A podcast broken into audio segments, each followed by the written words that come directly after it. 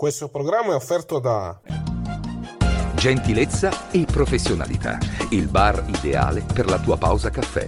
Un momento per assaporare un ottimo caffè napoletano. Bar e coffee break, signori! Ma come? Stai zitta! L'accortezza nel servizio a tavola, unico nella preparazione di gustosissime creme dalle composizioni artistiche. Ci trovi in via del Macello 22, Pompei.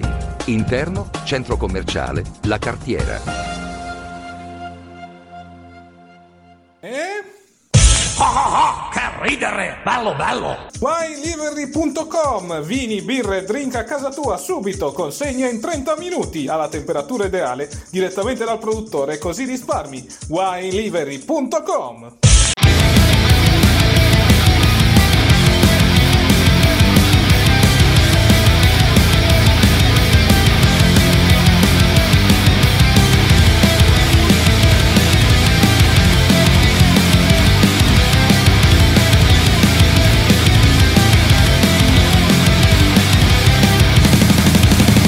Ladies and gentlemen, rieccoci qua domenica 23 luglio 2023. Un saluto a tutti e benvenuti al podcast ufficiale targato Chiesa del Wrestling. Io sono Cassa e con me, come sempre, c'è il buon Nick. Buonasera a tutti, buongiorno a chi ci ascolta anche in replica, ragazzi. Esattamente, settimana dove non abbiamo avuto grandi notizie degne di nota. Praticamente una settimana tranquilla, credo che non ci siano notizie clamorose riguardanti il mondo del wrestling, anche perché siamo in periodo estivo, non è che possono succedere sempre robe clamorose praticamente. Esatto, quindi direi per oggi di passare direttamente agli show televisivi. Sì, direi di sì, anche perché comunque abbiamo tanto da dire, perché comunque tra Raw, NXT, SmackDown, l'AEW che ha fatto Blood and Guts e Collision abbiamo delle discussioni da fare quasi da 2-3 ore praticamente. E allora direi di partire direttamente da quello che è successo in quella di Raw nella notte tra lunedì e martedì. Raw che questa settimana è andato in onda dalla State Farm Arena di Atlanta, Georgia, quindi eravamo a casa di Cody Rhodes. Sì, casa di Cody Rhodes, c'era anche sua madre praticamente, che comunque esatto, sua madre era a bordo ring ad assistere al pestaggio poi che gli ha rifilato Brock Lesnar praticamente nel segmento, dove alla fine poi Brock Lesnar ha accettato la sfida di Cody Rhodes per SummerSlam. Infatti i due si affronteranno al momento in un match normale, poi bisognerà capire se poi nelle prossime settimane, visto che a SummerSlam mancano 2 settimane, verrà aggiunta la stipulazione, perché comunque è il loro terzo atto e mi stupisce il fatto che non ci sia ancora una stipulazione 3-2, visto che hanno già avuto, come si può dire, dei precedenti già a WrestleMania, hanno già avuto i precedenti a Backlash e poi in quel di Night of Champions, e ci starebbe una stipulazione. Poi se non la mettono mi lascia un po' di dubbi questa cosa, cioè, mi stupirebbe molto se non la mettono. Esattamente, quindi vedremo un po' cosa succederà, bisogna dire. Segmento molto interessante avvenuto in quel di Raw con Cody Rhodes che è stato letteralmente massacrato da Lesnar a casa sua. Credo che, come hai detto te, alla luce di quanto accaduto, l'ipotesi di un match a stipulazione speciale, soprattutto in quel di SummerSlam, potrebbe essere molto molto probabile. Sì, anche perché teoricamente dovrebbe essere il loro ultimo atto, visto che questi stanno andando avanti da molto tempo, e non mettere una stipulazione sarebbe un vero peccato, anche perché limiteresti secondo me le potenzialità dei due, visto che comunque nei 2 match che hanno fatto è sempre mancato qualcosa per avere un finale quantomeno positivo. Ricordo quello di Backlash, dove praticamente Cody ha vinto con un roll up mentre stava facendo la Kimura Lock con Brock Lesnar in quel di Backlash. Nel match in Alto Champions l'ha fatto finire per svenimento di Cody. Qui avresti tutte le carte in regola dove per avere un finale quantomeno di chiusura di faida, con non dico fare per forza un match Texas Burop come si diceva, che insomma faranno, perché secondo me i limiti un po' tanto, però quantomeno un match senza squalifica, uno street fight, un last man standing, anche se abbiamo già un match a stipulazione nel main event, a quello di SummerSlam, quindi magari fanno magari con una stipulazione un po' più diversa. Quindi io dico, visto che dovrebbe essere la chiusura dei cerchi di questa faida che sta andando avanti da un bel pezzo, da quasi 3-4 mesi, chiuderla con una stipulazione sarebbe cosa buona e giusta, a meno che non vuoi andare ancora avanti, anche se eviterei di andare avanti con questa tarantella poi del fatto che adesso con questa rottura del braccio in storyline metteranno di nuovo che Cody è infortunato. Spero di no, perché veramente diventerebbe anche un pochino ripetitivo questa cosa, perché cioè, se ricordiamoci ragazzi che Cody quando ritornò in WWE lui fece un match ad Alina Cell con il pettorale praticamente distrutto, e per un pettorale distrutto lui è riuscito a battere Seth Rollins, e per un braccio rotto non batti Brock, cioè è un po' un controsenso questa cosa. Però io spero non vendano sta cosa ancora dell'infortunio al braccio, perché se già non lo sta vendendo più Cody questa cosa già 2-3 settimane praticamente. Sì, non la sta vendendo più da diverso tempo, parliamoci chiaro, sono passate alcune settimane dall'infortunio, quindi il braccio dovrebbe essersi risolto in chiave mark, dovrebbe essere guarito a tutti gli effetti. Più che altro, cioè, il braccio serviva per la storyline del secondo capitolo che abbiamo visto in quella della rabbia, qui avrebbe molto poco senso.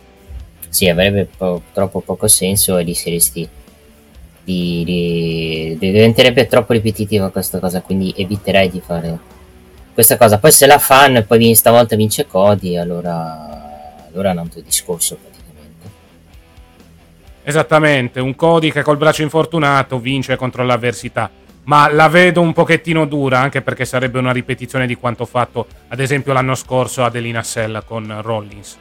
Sì, solo che c'è una differenza, quella era veramente un infortunio, questo no praticamente, quindi vedremo un po' cosa succederà. Per il resto comunque è un buon angle, sì, un buon angle, e abbiamo questo match di SummerSlam, vediamo, e da qui si capirà secondo me anche molte cose su un po' per il futuro di Cody, perché comunque ricordiamo che Cody il prossimo lunedì uscirà il suo documentario su Peacock, il suo ritorno in WWE praticamente.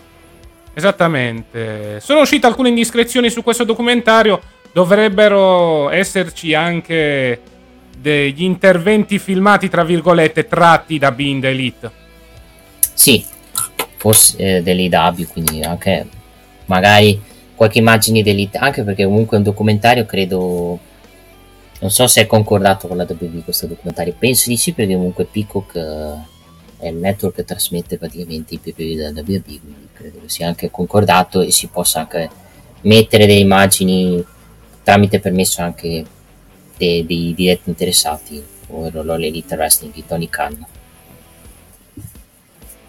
Esattamente, quindi vedremo un po' cosa succederà. C'è curiosità comunque per questo documentario riguardante la storia di Cody Rhodes, perché comunque anche il fatto che ci potrebbero essere video tratti da Being di Elite aumenta l'hype riguardo a tutto il cosiddetto film, tutta la pellicola tra virgolette. Su un altro argomento che possiamo parlare di Raw, il Judgment Day praticamente, che è in tutti e tre i show, perché il Judgment Day questa settimana ha fatto all-in su tutti gli show, perché ha partecipato al Raw questo lunedì dando per titoli di coppia, martedì Dominik ha vinto il titolo nordamericano e venerdì Dominik ha mantenuto il titolo nordamericano contro Butch. Cioè, questo ti fa anche capire che stanno già forse mettendo le basi per la stable sostitutiva della Bloodline, visto che la Bloodline praticamente è ormai in fase di fine. Se non sarà SummerSlam sarà molto probabilmente a WrestleMania, e mettere Judgment Day come stable di riferimento, come sostituzione, anche se non ci credo, ti fa capire tutto. Sì, stanno costruendo il Judgment Day come una stable dominante che potrebbe andare a sostituire la Bloodline, una volta che ci sarà lo split definitivo per quanto riguarda i samoani, stanno andando per diversi titoli, alcune volte ce la fanno, come nel caso di cui parleremo più tardi per quanto riguarda NXT, altre volte non ce la fanno, come nella situazione dei titoli di coppia, e in mezzo c'è anche la situazione per il titolo mondiale, visto che c'è stato un confronto tra Rollins e Balor. Sì, con la fine Balor che ha ottenuto il match, il rematch di SummerSlam contro Seth Rollins per il titolo del mondo. Tu faresti all-in? Daresti anche il titolo a Balor, il titolo del mondo a SummerSlam?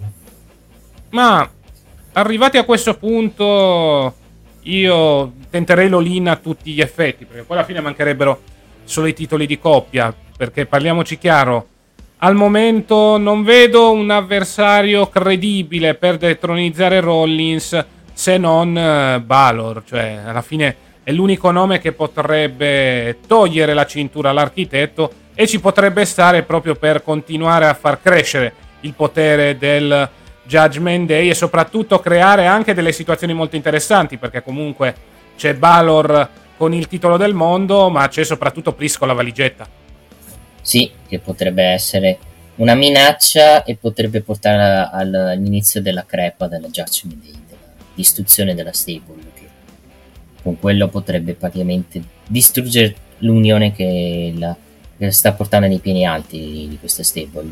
Esatto. E sulla questione del Judgment Day, ripeto, visto che il Judgment Day ha praticamente tutte le persone che sono componenti del Judgment Day hanno comunque un premio, mi fa specie che il capo della stable, tra virgolette, Finn Balor, non vinca il titolo. Cioè poi non lo vincerà SummerSlam, perché comunque non lo vincerà perché magari vogliono ancora andare avanti con Rollins e magari virano su altre cose, però vedendo come stanno costruendo anche le future storyline del Judgment Day, io non escludo che il Judgment Day la tirano avanti fino all'inizio anno, nel senso che il Judgment Day si sta creando anche dei nemici NXT, perché comunque NXT Judgment Day si è creato i nemici, Carmelo Hayes si è creato un nemico, il pallo in generale anche di Wes Lee, anche Dragon Lee, che ha fatto anche, se vedete su YouTube, è uscito un video con il confronto con Re Mysterio e sembra che stiano aprendo magari una faida tra Wes Lee una faida tra Dragon Lee contro Dominik per fare riferimento al collegamento a Re Mysterio Dominik nella faida, per dirvi. Cioè, io quello che penso è che Judgment potrebbe andare avanti, bisogna capire se cacciano Priest, perché potrebbero anche cacciarlo e mettere qualcun altro, o mettere quel qualcun altro che poi sarà quello che farà cacciare via farà cacciare via Damian Priest, per fare, se ovviamente vorranno farlo, i War Games in quelli di novembre, perché non è sbagliata secondo me dalla chat, nei commenti, nelle sezioni commenti, quando si discute il Judgment Day, una faida team NXT contro team Judgment Day in quel di Survivor Series. Bisognerà solo capire se, soprattutto se Vince romperà le palle su questa cosa, se faranno i Wargames a Survivor Series. Sì, può essere un'ipotesi, come hai detto te bisogna capire se Reigns difenderà la cintura alle Series, però in caso ai Wargames potresti fare una storyline da una parte team NXT, dall'altra Judgment Day, che sta venendo spesso e volentieri ad invadere il brand di sviluppo, e quindi ci potrebbe stare una storyline con in mezzo la gabbia per i giochi della guerra.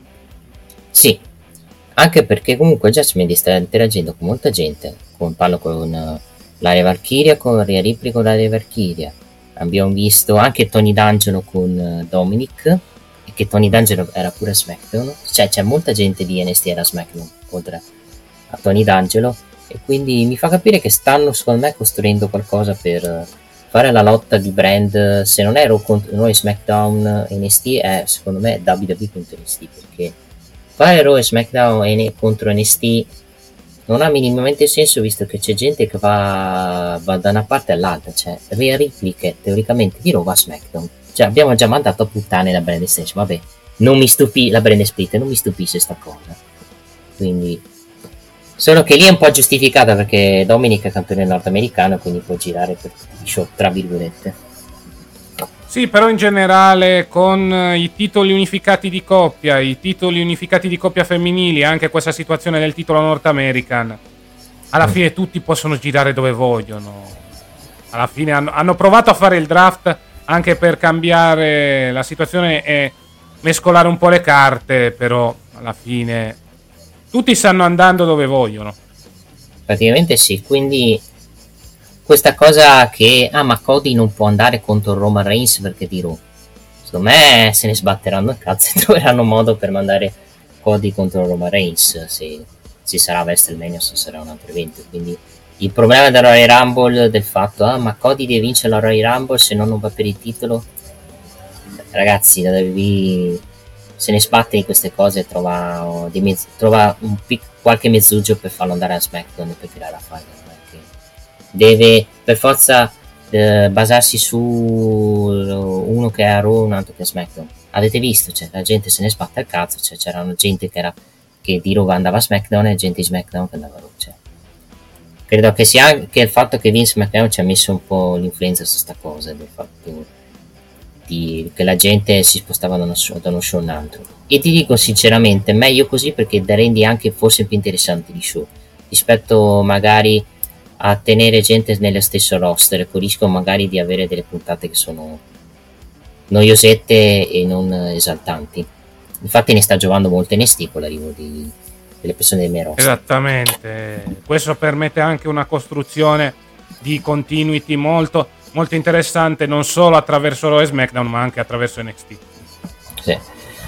Allora, vediamo la situazione del Judgment Day. Non hanno vinto i titoli di coppia, anche comunque Sami Zayn e Kevin Owens mi sembra che vogliono ancora fargli fare un regno lungo ancora al buon Sami Zayn e Kevin Owens. Sono stati anche abbastanza influenzati da Liv Morgan che è andata là ad attaccare Rhea Ripley dopo che Rhea Ripley è andata a menare Raquel Rodriguez procurandogli l'infortunio stornello alla gamba. E piccola precisazione, Liv Morgan nel pestaggio si è fatta pure male al braccio, povera Crista, quindi non periodo fortunato per la WWE a livello di infortuni nella divisione femminile. Esatto, perché oltre alla situazione di Liv Morgan c'è stato l'infortunio di Bayley, ad esempio. Sì, che però a SmackDown l'ho vista in condizioni migliori, forse non è niente di grave. Vabbè dai, può essere una buona notizia. Sì, anche perché stanno costruendo, mi sa, il match con dove gli taglieranno i capelli, mi sa, tra Shotzi e Bayley, che ne parleremo dopo.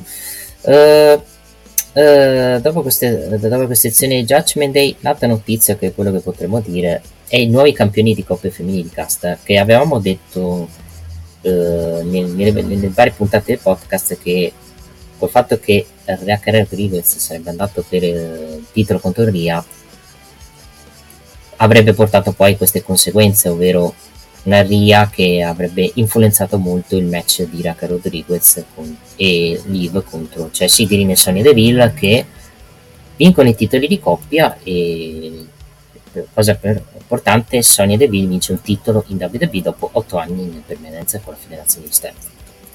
Sì, esattamente, primo titolo in WWE sia per Sonya Deville per Chelsea Green. Alla fine utilizzano questi titoli di coppia femminili come riconoscimento per atlete che comunque nel corso degli anni hanno fatto il loro lavoro in maniera tranquilla, senza lamentarsi. Era già successo in passato, ad esempio con Tamina Snuka e Natalia. Adesso arriva il riconoscimento per Chelsea Green e Sonya Deville. Naturalmente questo si inserisce all'interno della storyline per il titolo mondiale femminile, perché Rhea Ripley ha messo il becco sull'intera situazione e soprattutto è stata attaccata poi successivamente da Liv Morgan, che era in cerca di vendetta dopo l'infortunio subito da Raquel Rodriguez. Quindi nuove campionesse di coppia.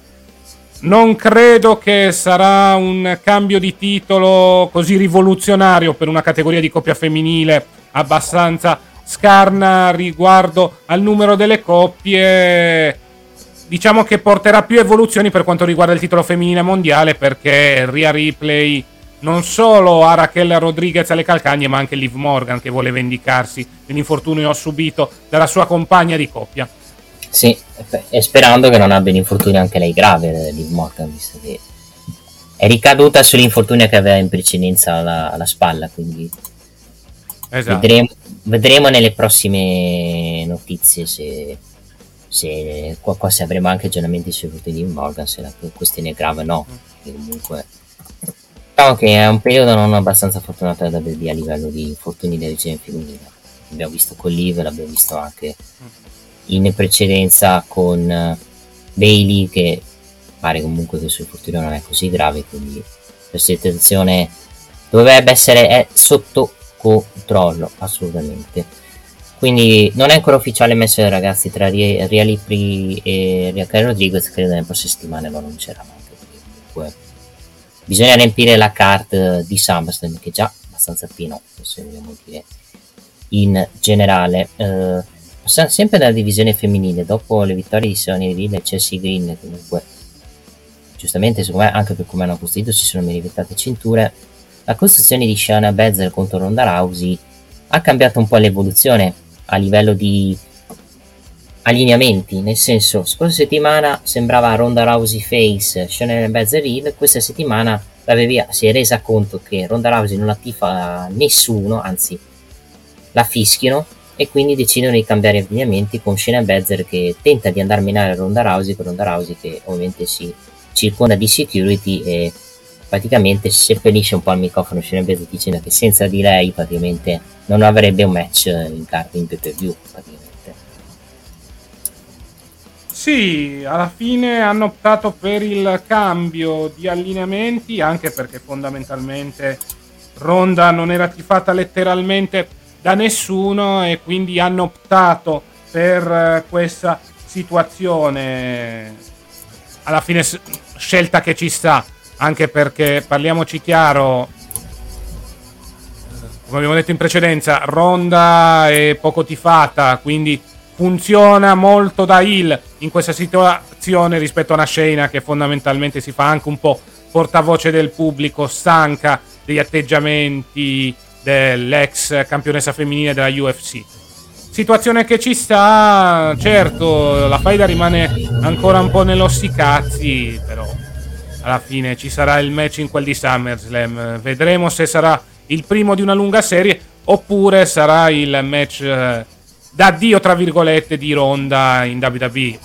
Mi spiego meglio: Ronda che perde l'incontro e poi si prende una lunga pausa come ha fatto in precedenza. Sì. No, bisogna capire anche il contratto quando scade di Ronda Rousey, perché in questo momento si dice che dovrebbe andare via per dopo l'estate, quindi può essere anche che vadano avanti dopo il loro match, mettendo poi la stipulazione speciale, che ne so, payback, per chiudere la faida.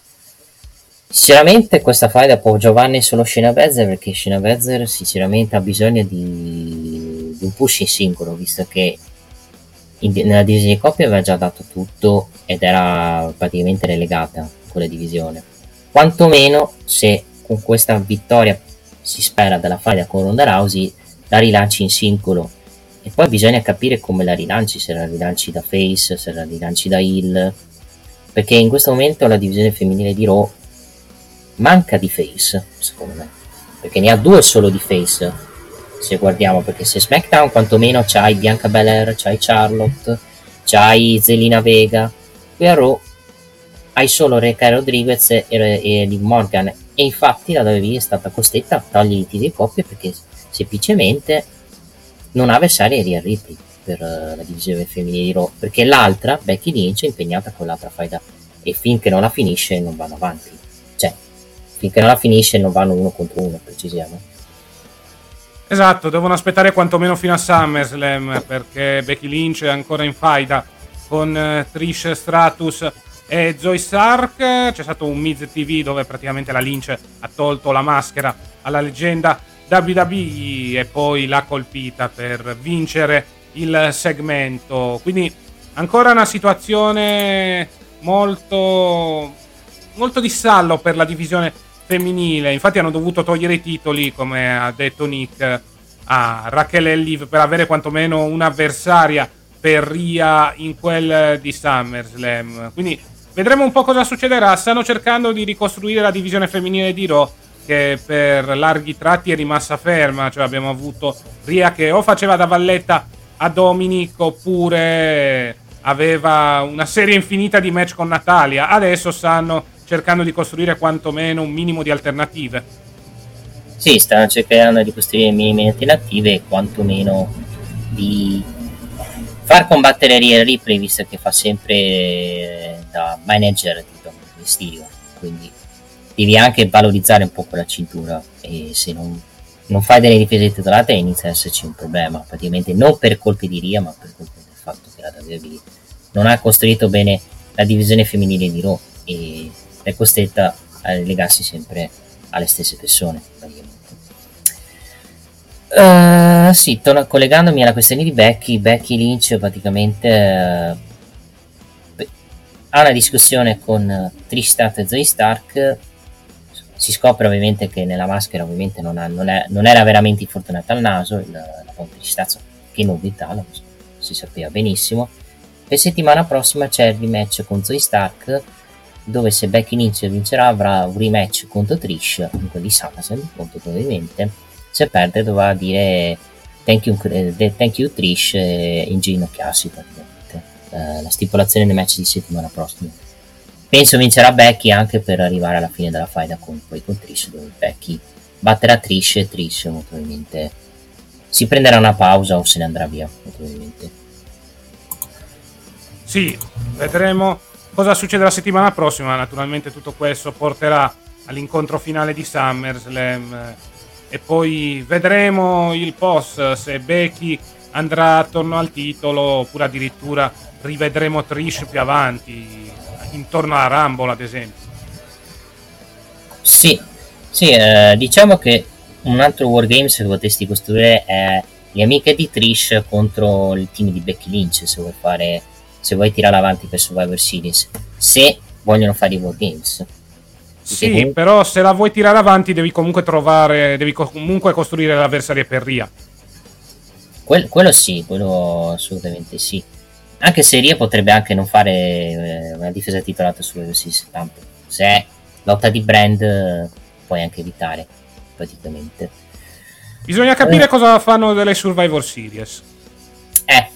Perché in questo momento è luglio, siamo a fine luglio, non si sa niente da come hanno proposto le targhette. Sembra Raw contro SmackDown, spero di Dio di no, perché se non se lo cagherebbe nessuno. Penso che secondo me sapremo 1 o 2 mesi prima quale sarà il piano, anche perché comunque WWE non costruisce in anticipo come fanno magari altre federazioni, quindi lo scopriremo secondo me quando mancherà poco alle Survivor Series praticamente.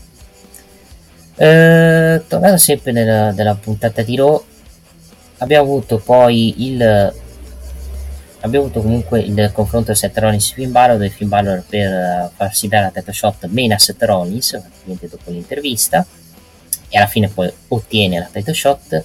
Il match di apertura di Raw è stato Gunther contro Matt Riddle, con vittoria pulita da parte del ring general Gunther, che chiama Drew McIntyre settimana prossima per un faccia a faccia. Su questa cosa dico peccato che gli abbiano dato poco minutaggio, ma purtroppo così negli show settimanali capita poche volte che un match gli venga dato un grosso minutaggio, almeno che non sia una difesa titolata. Troppo in questo periodo Gunther a livello di minutaggio lottato lo stanno un pochino limitando, e forse in attesa del gran match che avrà in di SummerSlam contro McIntyre molto probabilmente. Sì, esattamente, avendo McIntyre impegnato nelle riprese del film hanno optato per un segmento abbastanza veloce. Da questo punto di vista credo che settimana prossima avremo una scossa nella storia della rivalità tra Gunther e McIntyre, con in mezzo il titolo intercontinentale.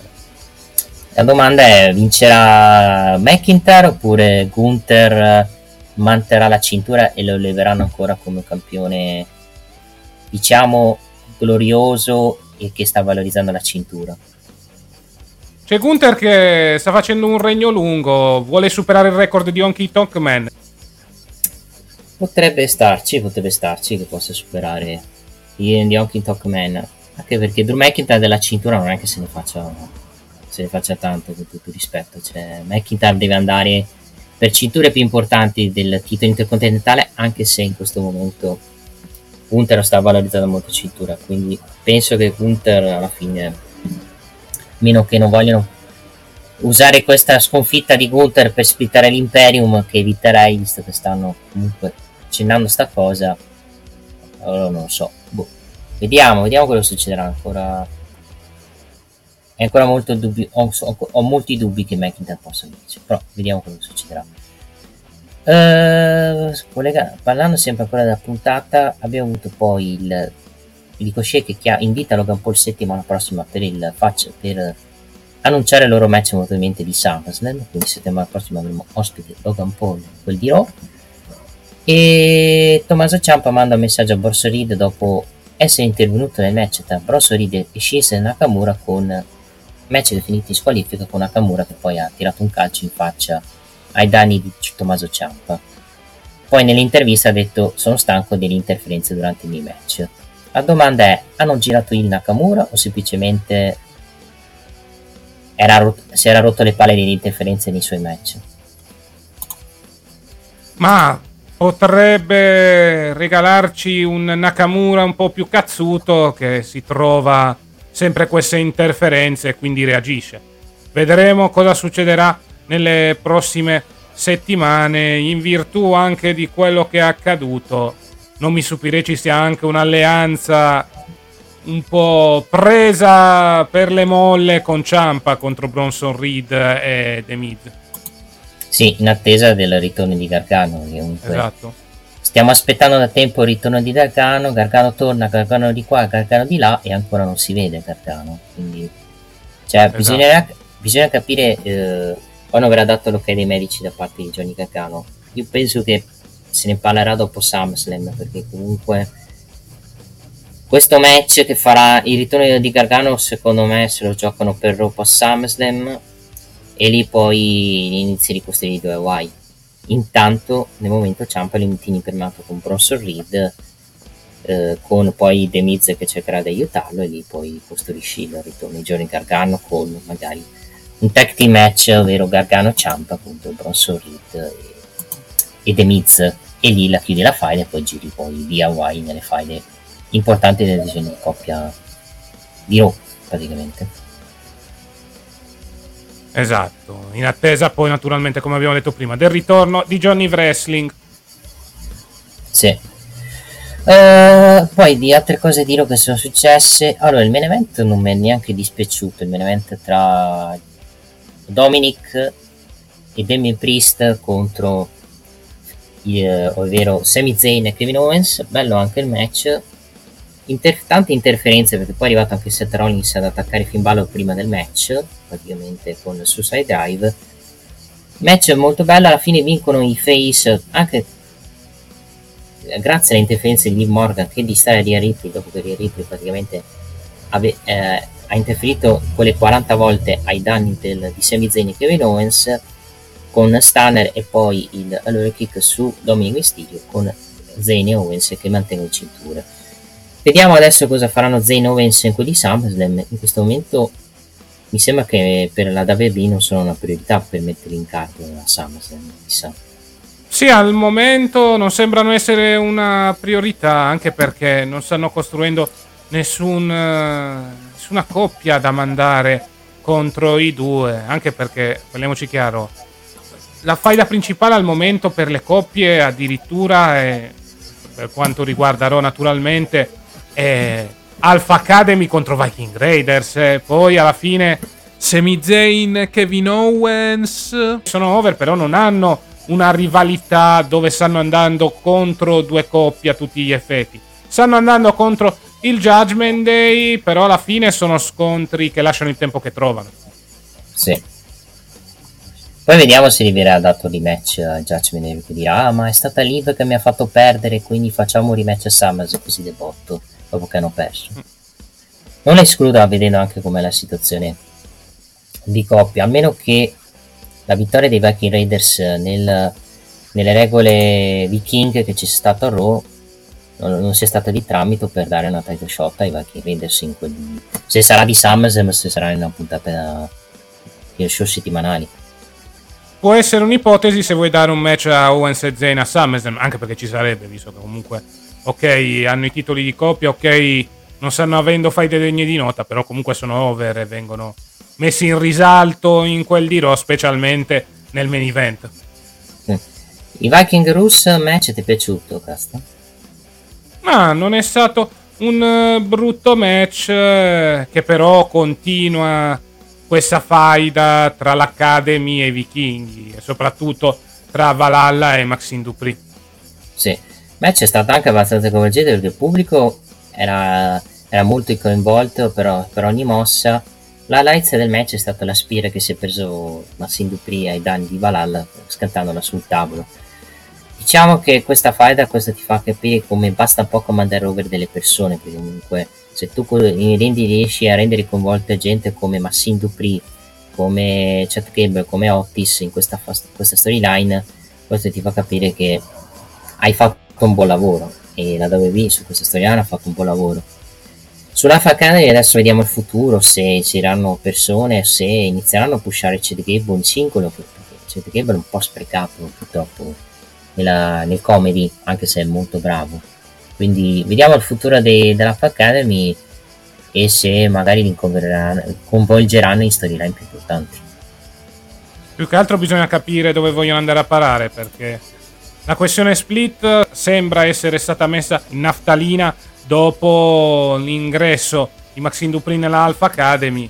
Vedremo se ci saranno delle evoluzioni nelle prossime settimane. Al momento però continua la faida con i Viking Raiders, sperando possa portare quantomeno una title shot per i titoli di coppia, almeno dare un senso a tutte le battaglie che hanno avuto.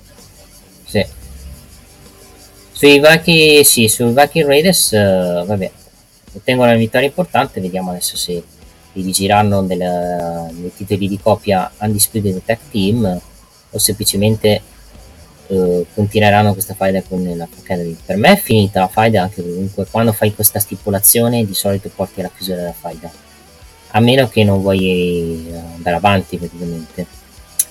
Quindi, ma più che altro non so, ci potrebbe essere un ennesimo capitolo riguardante Maxine Dupri e Valhalla, però poi la chiudiamo lì. E quindi tu dici il match uno contro uno, ti riferisci? Potrebbe essere un'ipotesi arrivati a questo punto.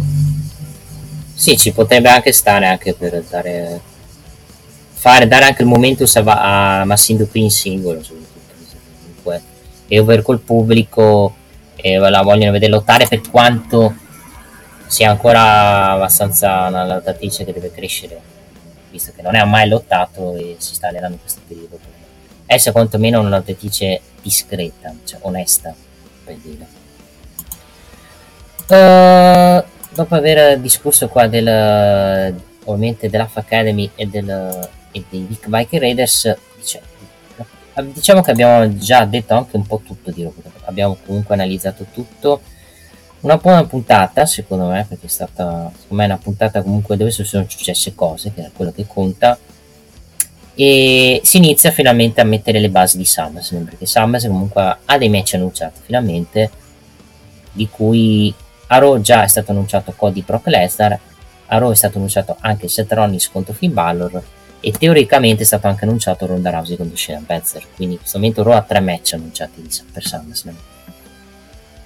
Esattamente, questi sono i match annunciati per quanto riguarda lo show rosso in quel di SummerSlam. Per quanto riguarda settimana prossima, comunque al di là di ciò, una buona puntata da parte di Raw. Comunque ci sono stati segmenti molto importanti come il passaggio di Cody a casa sua e anche match molto interessanti come il main event. Per quanto riguarda, ripeto ancora una volta, settimana prossima in quella di Raw avremo Becky Lynch contro Zoe Stark. Se Becky vince avrà il rematch con Trish Stratus, se Becky perde dovrà dire thank you Trish in faccia alla leggenda WWE.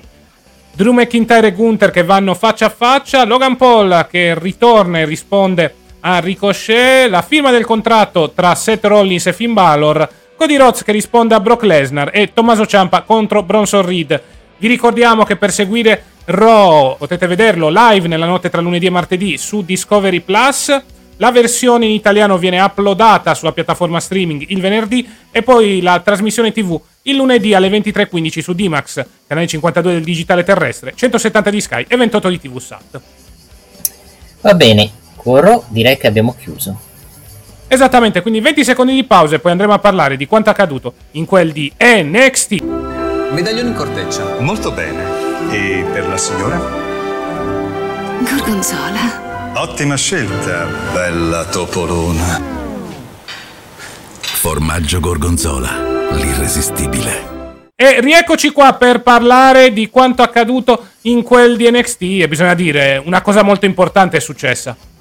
Sì, Dominik Mysterio ha mandato, vabbè, non dico a puttana, ha cambiato un po' la card di Great American Bash, perché praticamente ha vinto il titolo nordamericano nel main event di NXT, portando anche a, diciamo, che il pubblico di internet, no, vabbè, sappiamo benissimo che non apprezza molto Dominik, però ha fatto parlare questo cambio di risultato, perché comunque credo anche noi l'abbiamo detto su settimana, non ci aspettavamo che la WWE andasse in fondo con Dominik dandogli il titolo nordamericano e praticamente cambiando un po' la card del PPV Great American Bash, che vi ricordo settimana prossima faremo poi i pronostici.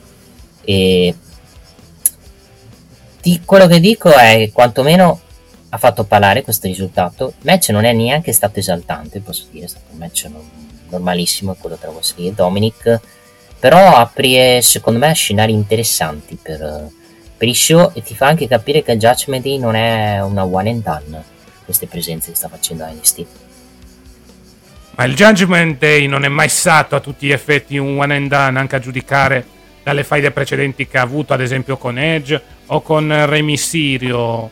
Sono over, specialmente Dominik è molto over da heel, quindi ti dico, capisco l'internet che avrà sorto un po' il naso sulla fine in questo modo del regno di Wes Lee, però parliamoci chiaro, alla fine questo serve a rendere ancora più odiati i membri del Judgment Day, quindi secondo me è una scelta che ci sta, far finire un regno lungo da una persona odiatissima come Dominik in questo periodo accresce soprattutto lo status di quest'ultimo, quindi ci sta una situazione del genere, anche perché parliamoci chiaro, Wes Lee ha perso in maniera sporca con 300 interferenze da parte del Judgment Day e quindi molto probabilmente chiederà il rematch, anche a giudicare da quello che abbiamo visto questo venerdì a SmackDown. Questo venerdì lo show blu era in quel di Orlando ed erano presenti sugli spalti sia Dragon Lee che Wes Lee. Questo potrebbe portare, come abbiamo già detto in precedenza nella recensione di Raw, a un Wargames tra il team di NXT e il Judgment Day. Vedremo cosa succederà. Sicuramente questo cambio di titolo è stato inaspettato, però ha portato a intrecci molto interessanti, intrecci che stanno portando molti atleti di NXT a presentarsi pure negli show del main roster. Sì, che quantomeno se guardi la mossa che sta facendo WWE a livello di sconti sta premiando NXT. E beh sì, perché in questo modo rendi NXT un terzo brand a tutti gli effetti, un brand dove succedono cose inerenti anche al main roster. Prima il problema principale era quello di un NXT che fondamentalmente era uno show a parte, cioè era lo show di sviluppo, punto e basta, dove qualche volta appariva qualche atleta del main roster, però non succedeva niente di che ai fini delle storyline, ad esempio per gli show principali. In questo caso invece stanno portando storyline degli show principali anche all'interno di NXT e questo porta a una crescita dei ratings, perché comunque alla fine il brand di sviluppo diventa veramente un appuntamento da non perdere. E se guardi fa più ascolti di Collision NXT in questo periodo, non che ci volesse molto. Alla fine, nonostante la presenza di CM Punk, Collision fa meno ascolti di NXT. Sì, semplicemente il motivo perché fa meno ascolti è la collocazione a sabato, secondo me sta molto condizionando un po' gli show AEW. Io sono l'idea che Collision doveva andare al venerdì, non al sabato, però fatto che c'è SmackDown TNT è... ok, d'estate è vuota, però durante la stagione è piena di sport, quindi non è che potevano fare di più sinceramente. Posso... a meno lo mettevi a giovedì forse, cioè, attenzione, però se li hanno pagati non è che possono cambiare direzione di piani, quello è praticamente. No, poi dalle notizie che ho letto poi su NXT spero non facciano questa scelta di andare in concorrenza con AEW Dynamite, che sarebbe pericoloso secondo me se andassero in concorrenza, solo perché in questo momento stanno facendo ascolti. A cosa ti riferisci? Mi riferisco al fatto che dalle notizie che ho letto NXT potrebbe ritornare al mercoledì, ma sarebbe una scelta suicida. A questo punto stanno riuscendo a fare ascolti il martedì, credo che rimarranno al martedì a tutti gli effetti, non avrebbe senso, sarebbe la stessa mossa che costò la prima guerra del mercoledì sera, fossi loro non la farei manco per soldi. Pure io se sono d'accordo.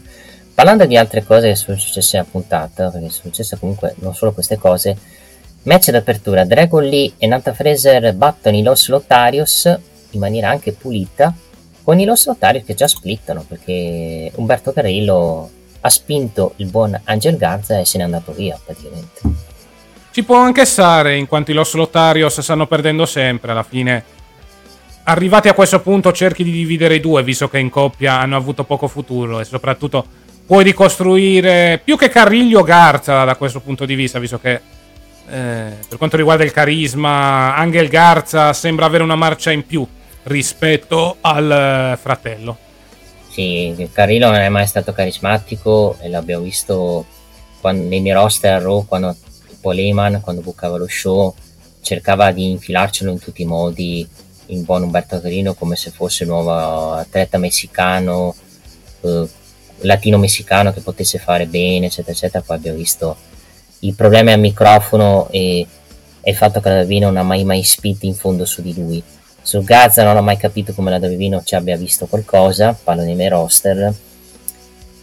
A meno da NXT con lo split lo ricostruisci e lo metti nel mid-carding, visto che in questo momento mid-carding di NXT ha bisogno di gente e ha bisogno di atleti per cui possono far andare avanti gli show di NXT, perché adesso ormai la tendenza è quella di prendere gente nei roster, di costruirla se non ha niente da fare e poi mandarli su, come sta succedendo anche con Baron Corbin, che ha adesso il personaggio del doppio Corbin, perché adesso voglio capire cosa vogliono fare con Corbin, con lui che si è presentato nelle foreste con un altro Corbin in mezzo praticamente. Ma più che altro stanno costruendo la redenzione di Corbin, un Corbin che sta cercando la sua identità a tutti gli effetti, al momento non la sta trovando e quindi sta riflettendo su cosa fare della sua vita e della sua carriera da wrestler, naturalmente in chiave marca. Sì, quello sì. Più quello sì ci può stare, anche il fatto che secondo me stanno costruendo un lato oscuro di Corbin, secondo me. Stanno costruendo? Un lato oscuro di Corbin. Esattamente, stanno costruendo un Corbin molto più oscuro e che dovrebbe diventare più cazzuto in quel del brand di sviluppo, quindi vedremo. È una situazione molto interessante e anche molto affascinante, perché potrebbe portare a un'evoluzione molto molto importante per l'ormai ex Lone Wolf, ormai ex King Corbin, ormai ex Epi Corbin. Sì, e chi lo sa che non sia lui a battere Carmelo Hayes di nuovo, con un altro precisiamo personaggio praticamente che dovrebbe arrivare praticamente nei prossimi giorni, perché stanno costruendo questa evoluzione della nuova faccia del futuro di Baron Corbin in quel di NXT. Note negative della puntata: Gigi Dolin, Kiana James, soprattutto per il finale. Voglio la borsa, no, la prendo io la borsa, no, la prendo io, no, l'ha presa Gigi Dolin la borsa, mossa finale sconfitta. Che finale di merda, vorrebbe da dire. Ma alla fine serve per costruire una Dolin sempre più nervosa nei confronti di Kiana James, una Kiana James che vince per via della borsa. Diciamo che come costruzione da face quella di Gigi Dolin è abbastanza pessima, cioè sì. Perde per delle situazioni veramente tragicomiche. È una costruzione 50-50, perché il primo match lo vince, il secondo lo perde e il match finale lo vince, cioè Non mi piace sta costruzione che il face perde, che vince, che è praticamente la costruzione 50-50 stile Vince, perché poi teoricamente lei dovrebbe essere quella che dovrebbe battere il titolo, battere Tiffany Stratton per il titolo NXT femminile, anche se ho un po' di dubbi per come la stai costruendo, perché non gli stai dando quella credibilità che dovrebbe essere, che dovrebbe avere una face. Ok che Kiana James la devi proteggere perché anche su di lei ci punti, però questi finali che stai facendo non è che aiuti tantissimo sia Gigi Dolin che Kiana James, secondo me. Sì, non è una costruzione ottimale, anche perché hai cercato di costruirla Gigi Dolin, però quando c'è il momento in cui la storyline si fa più importante, ecco, lei perde. Penso ad esempio anche alla storyline iniziale da face con Jessie Jane, dove praticamente c'era il figlio, c'era il fratello di mezzo, ecco, quando c'è stato il match col fratello ha perso. Altre faide dove ha perso, e anche qui, nonostante sia stata umiliata a tutti gli effetti, ha perso nuovamente, cioè non le stai dando quel push che la rende una face credibile a tutti gli effetti, cioè a momenti stai dando più un push a Kiana James, a giudicare da quello che stiamo vedendo nelle ultime settimane. Poi per carità, sì, Gigi Dolin si prenderà la sua rivincita, però l'impressione al momento è quella. Ma secondo te è costruito peggio Gigi Dolin o Roxanne Perez come face? Ma almeno Roxanne Perez al momento ha perso un match, poi va bene, il confronto se n'è andata, puoi ancora recuperarla. Gigi Dolin è già da tempo che si prende umiliazioni su umiliazioni. Sì, quantomeno Roxanne Perez sembra non volerci fare qualcosa in maniera seria, invece su Gigi Dolin non sono tanto convinti, lo si vede tanto, anche di come stanno costruendo le storyline. Infatti non escludo addirittura che la top face sia di nuovo Roxanne Perez, anche perché comunque su lei continuano a puntarci, anche perché il suo primo regno, ricordiamo come è nato per le questioni di OnlyFans da parte di Mandy Rose. Magari questa volta vogliono costruirla in maniera seria, senza imprevisti che ti portano poi a vincere la cintura per guai di altre persone, praticamente. Esattamente. Parliamo di altre discussioni. Scripts che torna il su Axiom, che vogliamo dire? Ma ci poteva anche stare, cioè, per carità. Il problema è che Scripps e Axiom rischiano di entrare in una faida abbastanza nei nostri cazzi, e che abbiamo già visto. Forse in coppia avrebbero potuto avere più speranza di avere anche un push per i titoli di coppia, però alla fine hanno optato per questa situazione. Ci può anche stare, perché comunque sono stati mandati contro Bronco Nima e Lucian Price, che erano al match di debutto. Alla fine Reginald ha cercato di farsi amico Axiom per poi fregarlo, in cerca più che altro di una vendetta dopo aver perso la maschera. Sì, quello ci sta. Diciamo che il turno è stato costruito un pochino a freddo, secondo me devono costruirlo meglio, perché all'inizio non sembravano esserci segni di turno, poi l'hanno fatto qua in questo tag team anche per dare una vittoria al debutto a Bronco Nima e Lucian Price, che ci sta. Vediamo quello che succederà, vediamo se poi sono allineati Scripps e Brock Lesnar e Lucian Price, se Reggie avrà questi alleati. Ma potrebbe servire non tanto come lottatore, però anche come manager di questi due, almeno da aiutarli al microfono e aiutarli come manager a vincere gli incontri. Sì, anche perché sono abbastanza anonimi al microfono in questo momento i due, secondo me. Cioè l'idea è che siano due lottatori tra virgolette di strada, nel senso due teppisselli. Ecco, avere Reginald potrebbe servire proprio per aiutare a capire anche il background di questi due. Sì. Parlando di altre cose, è tornato lui, è tornato la famiglia, è tornata la mafia, è tornato Tony D'Angelo praticamente, che si è presentato con champagne, festeggiamenti e famiglia in generale, dicendo che praticamente con suo figliaccio Stax praticamente si erano messi già d'accordo per creare questo piano che avrebbe portato poi ad avere la title shot di coppia e a liberare dal carcere Tony D'Angelo, con poi l'arrivo di Mark Coffey, Joe Coffey e Gallus praticamente, che porta al pestaggio, e e poi a sancire ufficialmente il match di settimana prossima, non di settimana prossima, di Great American Bash tra Tony D'Angelo e Stax contro i Gallus. Penso siamo arrivati alla fine del regno dei Gallus, basta. Ma vedremo, ci sono solo due strade: o Tony D'Angelo e Stax campioni di coppia, oppure addirittura il turn di Stax su Tony D'Angelo. Sono quelle le due strade a tutti gli effetti, e non mi stupirei ci possa essere anche il turn di Stax e si continui con il regno dei Gallas. Sì, ci starebbe anche il turn di Stax, però col fatto che sono over secondo me non succederà, credo. Poi lieto di sbagliarmi su questa cosa praticamente. Quindi Tony D'Angelo torna, vediamo quello che succederà la prossima settimana. Quello che è sicuro, a Great American Bash avremo il match tra i Gallus contro la famiglia di Tony D'Angelo e Stax, praticamente, per Great American Bash. Parlando di divisione femminile, si torna con la divisione femminile. TL batte Elettra Lopez in un match 1-1. Arriva Tiffany Stratton dopo che TL ha chiesto un rematch tra i due, però il match sarà diverso, non sarà un match normalissimo, visto che il match che hanno fatto è stato 1-1, sarà un submission match tra Tiffany Stratton e Tia Hill in quelli di Great American Bash, con poi Tiffany Stratton che tenta di aggredire Tia Hill e gli viene bloccato a braccio con la Tiffany Stratton che cede. Vediamo come riusciranno a far mantenere Tiffany Stratton la cintura, visto che è una stipulazione che avvantaggia Tia Hill e svantaggia molto Tiffany Stratton. Eh sì, decisamente, una stipulazione che avvantaggia e non di poco Tia Hill, infatti manterrà la Stratton in qualche maniera. Vedremo un po' cosa si inventeranno.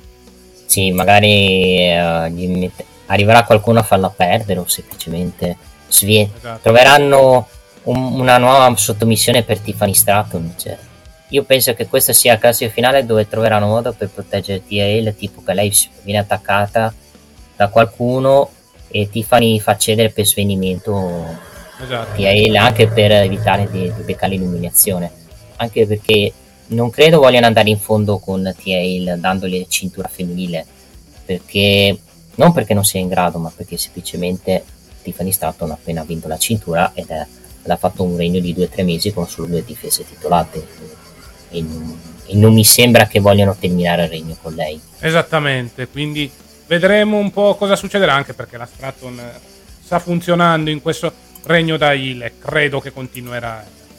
Credo che quella che detronizzerà la Stratton non sia la Hale, che comunque si sta comportando molto bene in questa faida, ma sarà qualche nome più grosso, ecco. Sì. Parlando sempre di divisione femminile, si va avanti con la questione Cora Jade e Killian Jordan e Dana Brooke. Infatti settimana prossima avremo il match tra Cora Jade e Dana Brooke. Che culo, potrebbe da dire, sinceramente. Già il match di NXT che abbiamo avuto la scorsa settimana è stato un capolavoro, un bijou praticamente. Eddie Thorpe perde contro Oro Mesa per interferenza da parte di Dijak, perché Dijak la scorsa settimana non ha apprezzato molto praticamente il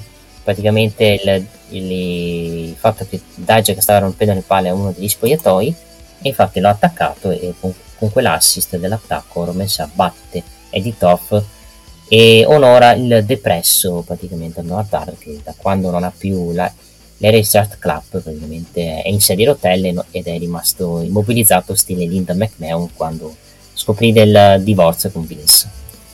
Sì, per quanto riguarda il match di Oro Mesa contro Eddie Thorpe, è molto divertente Novatar, sempre più depresso dopo aver perso l'Heritage Cup. Sì, che non l'ha perso lui perché l'ha perso solo quell'altro stronzo, ma quello è così. Io penso si sia fatto anche veramente male, no, per quello vanno avanti così. Sì, può anche essere, però almeno quantomeno si sono inventati una situazione creativa per lui. Sì. Vediamo se adesso come la situazione di Noardar, penso che finché non si prende infortunio non va per il titolo, per la coppa, diciamo che più del titolo. Esatto. Come l'intervista invece tra Brent Butler e Roxanne Perez a livello di dialogo come ti è apparso? Cioè Roxanne Perez ripeto, a microfono fa ancora molta fatica anche su questa intervista che ha fatto NXT.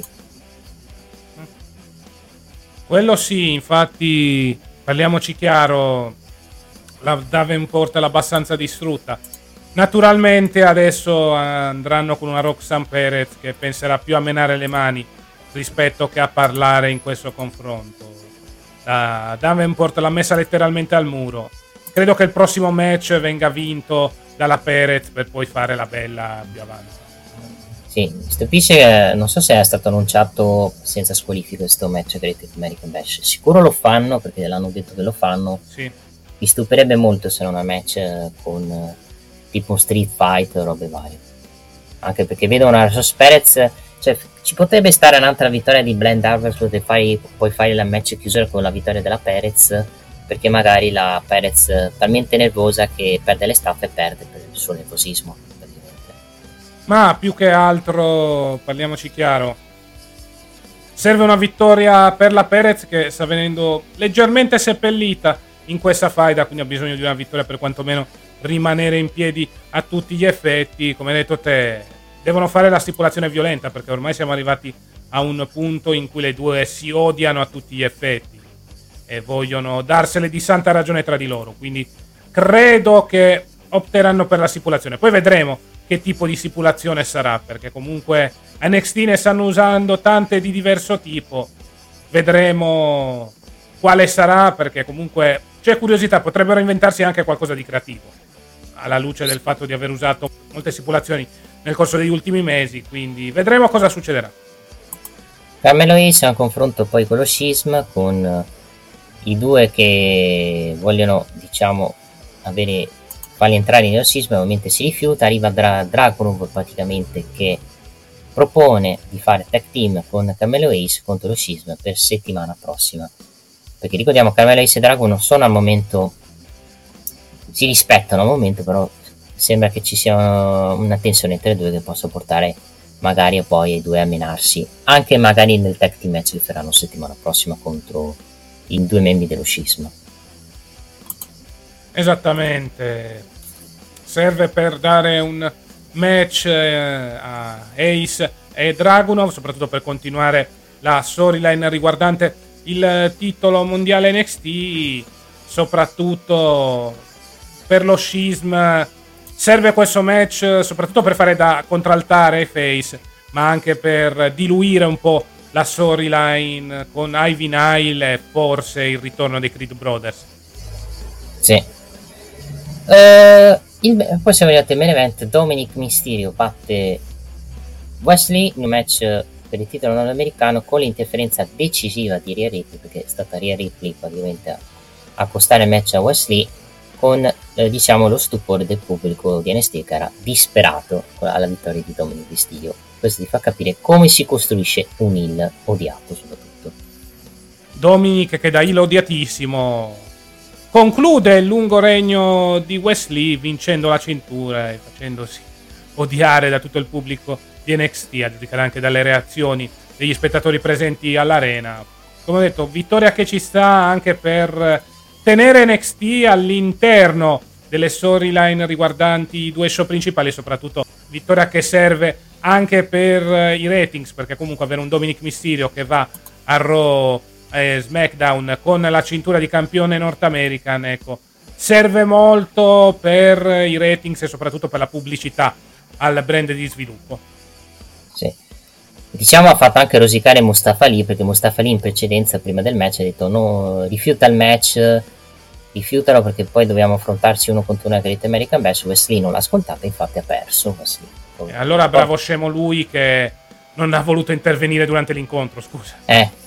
Bravo anche lui scemo, cioè povero Cristo, gli danno il tetto shot e gliela viene rubata, cioè un po' una running gag per Mustafa Lee praticamente, che è abbastanza sfortunato in WWE. E questa è NXT, una buona puntata che apre tanti scenari secondo me, sia per questioni di Dominik Mysterio, anche per altre cose, perché comunque si sta ampliando anche un pochino questo espediente del lottatori dei Merost NXT, perché il fatto che hai dato anche un titolo a uno che combatte a Raw ti fa capire che questo non è un espediente one and done, che andrà avanti ancora per questioni di ascolti, secondo me. Esatto. Quindi alla fine Michaels, nonostante sia stato criticato per aver messo anche molti atleti nel main roster in quel di NXT, però sta facendo il suo lavoro e sta portando la parte essenziale per la crescita di NXT, ovvero sia gli ascolti. Dobbiamo fare un confronto col Triplo. Triplo pensava più a creare una mini indie all'interno di NXT, che però dal punto di vista dei soldi portava poco o niente. Shawn Michaels invece punta anche agli ascolti e a far incrociare le strade degli show principali con NXT. Quindi al momento non voglio dire che il lavoro di Shawn Michaels sia superiore a quello di Triple H, però è un lavoro che sta portando i suoi frutti. Sì, sta portando i suoi frutti, sta costruendo anche vari personaggi che devono essere adatti allo stile dei main roster, perché il problema del prodotto di Triple H non è l'80, perché l'80 era ovviamente ottimo, era il fatto che non si costruivano dei personaggi che poi si affermavano nei main roster. Infatti molta gente che è salita da NXT a main roster ha patito molto questa cosa. Poi lasciamo perdere che Vince li boccava di merda, quello è un altro discorso, ma ti faceva capire che molta gente nei main roster si perdeva. Poi su Shawn Michaels come booker, io dico Shawn Michaels ha degli alti bassi, è capace di farti dei capolavori tipo mandarti over il vagone, allo stesso tempo costruirti una storyline un pochino discutibile come quella di Tony D'Angelo, dove a livello di logica non ha senso perché rendi over un mafioso, ma quello è un altro discorso praticamente. Sì, il booking ha molti alti e bassi, però bisogna dire che i ratings lo stanno premiando. Vuoi perché ha optato per questa scelta di far interagire gli atleti di NXT con gli atleti del main roster, vuoi anche perché sta cercando anche di fare dei repackaging nei confronti di gente che sembrava morta e sepolta. Penso a Corbin, penso a Dana Brooke, o anche, per parlare di situazioni precedenti, a Apollo Crews. Apollo Crews che però adesso si trova disperso all'interno del roster di Raw. Alla fine ad NXT stava facendo qualcosa, quantomeno era utile a far crescere i giovani e perché no a rifarsi anche una carriera. Sì. Io mi ci gioco nei prossimi mesi l'arrivo di Reigns ad NXT. Di chi? Di Roman Reigns. Secondo me Reigns farà una cappatina prima o poi NXT, se rimane campione tipo. Potrebbero fare anche Roman Reigns contro Carmelo Hayes, secondo me. Ma anche solo il fatto che Reigns è presenza ti può fare gli ascolti, secondo me, senza lottare. Però vediamo se faranno questa cosa. Poi bisogna vedere come combaciare con le date, però secondo me un giretto se lo fa. Non è Lesnar della situazione che sceglie lui quando presentarsi. Sì, Lesnar non accetterebbe. Lesnar dice: ma che cazzo di show è che mi fate andare? Io me ne sto a casa, secondo me, conoscendo Lesnar. Questa è NXT Cast. Sì, NXT è una buona puntata dove ci sono state costruzioni importanti, ma soprattutto una buona puntata che ha come vetta la vittoria del titolo North American di Dominik Mysterio. Vedremo quali saranno le evoluzioni, ne parleremo tra pochissimo nella recensione di SmackDown, però hanno creato un qualcosa di molto molto interessante. Diamo velocemente la carta di Great American Bash. Allora, diciamo un attimo una cosa. Prima di tutto, settimana prossima ci sarà Gable Stevenson che dovrebbe prendere la sua decisione. Sì, io spero che non sia abbandonare il wrestling ma che inizi a lottare. La vedo un po' difficile. Ma non credo, se no non avrebbero fatto un angolo apposta per lui. Cioè, alla fine si è presentato 2 volte. Non avrebbe avuto senso una situazione del genere. Speriamo che sia robe positive, solo quello.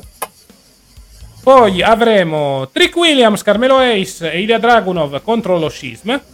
Sì. E Dana Brooke contro Cora Jade in un Kendo Stick match. Questo per settimana prossima. Sì. Poi per quanto riguarda Great American Bash, perché ci stiamo avvicinando, settimana prossima è già tempo del pay per view, mi sa. Sì, è domenica 30, quindi settimana prossima. Esatto, quindi preparatevi settimana prossima con i pronostici. Carmelo Hayes contro Ilya Dragunov, match valido per il titolo NXT.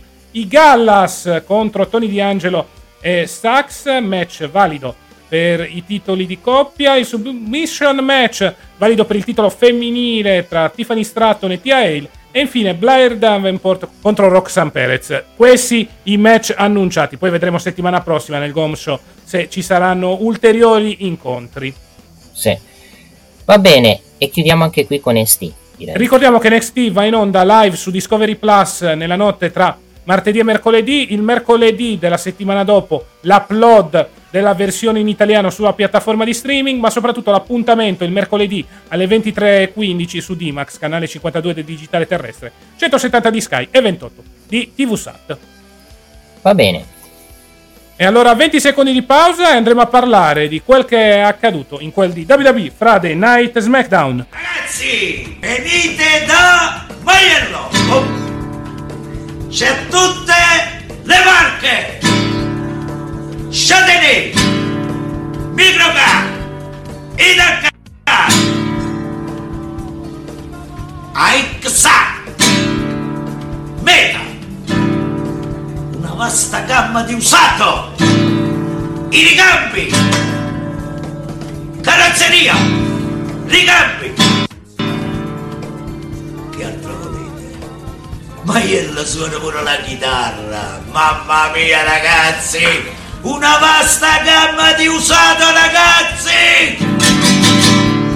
E rieccoci qua per parlare di quanto accaduto in quel di SmackDown, dove abbiamo avuto l'annuncio dell'incontro valido per il titolo indiscusso universale. Sarà un tribal combat tra Jey Uso contro Roman Reigns.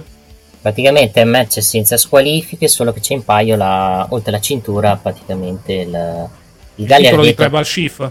Il titolo di Tribal Chief praticamente, quindi ci sta assolutamente, anche perché ti fa capire che il fatto che hanno messo questa stipulazione per mettere in discussione anche il titolo di capo TV, oltre al titolo del mondo. Il segmento è stato anche per me buono, un ottimo segmento. Dopo questo segmento non so se dare delle possibilità a Jey Uso come vincitore del titolo a SummerSlam, perché c'è sempre quella puzza che rivicini e lo faccia perdere. Sai qual è il problema? È che Reigns ha già perso due volte dal post WrestleMania in poi, in Arabia Saudita e in quel di Money in the Bank, quindi il mio presentimento è che alla fine Reigns trionfi per via di varie interferenze, tra cui quella di Jimmy Uso. Ma io tengo anche d'occhio Solo, perché Solo secondo me sarà determinante per Roman Reigns, sia in positivo che in negativo secondo me.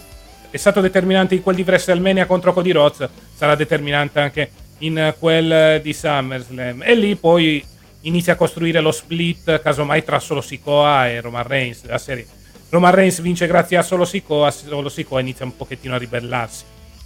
Sì, anche perché questo match è stato approvato dai capi tribù, dai vari capi tribù, quindi non escludo che coinvolgono magari nel match che sia magari Bordoring, Rikishi o qualcuno della famiglia praticamente. Ci potrebbe stare. Quindi può succedere di tutto, visto che parliamo di un Tribal Combat. Io non so, io di percentuale, allora, di vittorie a Jey Uso do 30-40%, cioè metto Roman Reigns 60, a Jey Uso 40, più o meno siamo lì. Ma secondo me io invece do più a Reigns 70 e Jey Uso 30, in virtù del fatto che comunque ha già perso due volte. Per carità, non c'è due senza tre, però qui è messo in palio il titolo. La vedo un po' dura per Uso in questa occasione, almeno a mio avviso. Sì, anche perché vorrei capire. Allora, avrebbe senso per la chiusura della storyline la vittoria di Jey Uso, però col fatto che manca Jimmy, col fatto che penso la WWE voglia portare Reigns campione a WrestleMania 40, questo dubbio me lo si toglie, perché se vuoi far perdere il titolo a Roman Reigns, il palcoscenico più ideale è il 40esima edizione di WrestleMania, piuttosto che, con tutto rispetto, una SummerSlam a Detroit praticamente. Però potrebbero giocarla sul fatto che la storia di Reigns era iniziata a SummerSlam e finisce a SummerSlam. Certo, sarebbe uno scenario minore rispetto a WrestleMania 40, però teniamo in piedi anche quella ipotesi nel caso. Però il fatto che noi stiamo avendo dei dubbi ti fa capire che c'è incertezza, che perché è quello che deve essere positivo. Il match deve essere incerto, non deve essere scontato. Vabbè, ci sta anche la scontatezza, però il fatto che ti stiano mettendo in certezza ti fa capire che la cosa sta funzionando a livello di storyline, perché comunque comunque hai creato una storyline talmente bella che adesso veramente vuoi capire se hanno il coraggio anche di provare a premere il grilletto e dare il titolo a Jey Uso. Però per come stanno costruendo sembra che mirano più su Solo che su Jey, quindi è una situazione molto interessante. Più che altro, come dico da tempo in memore, se vuoi dare il titolo a Cody lo stai tenendo letteralmente in naftalina con questa situazione, perché ok, la fai da con Lesnar, però dopo ti devi inventare qualcosa. Invece con la Bloodline puoi andare avanti senza problemi, quindi non sappiamoci se alla fine è quello che detronizza Roman Reigns sia Solo Sikoa. Io penso che anche dal documentario che uscirà lunedì di Cody si capiranno cosa vorranno fare su di lui, su Cody. Esatto. Perché secondo me quel documentario è una promozione per costruirlo, per fargli vincere il titolo del mondo contro Reigns a WrestleMania 40. È palese secondo me sta cosa.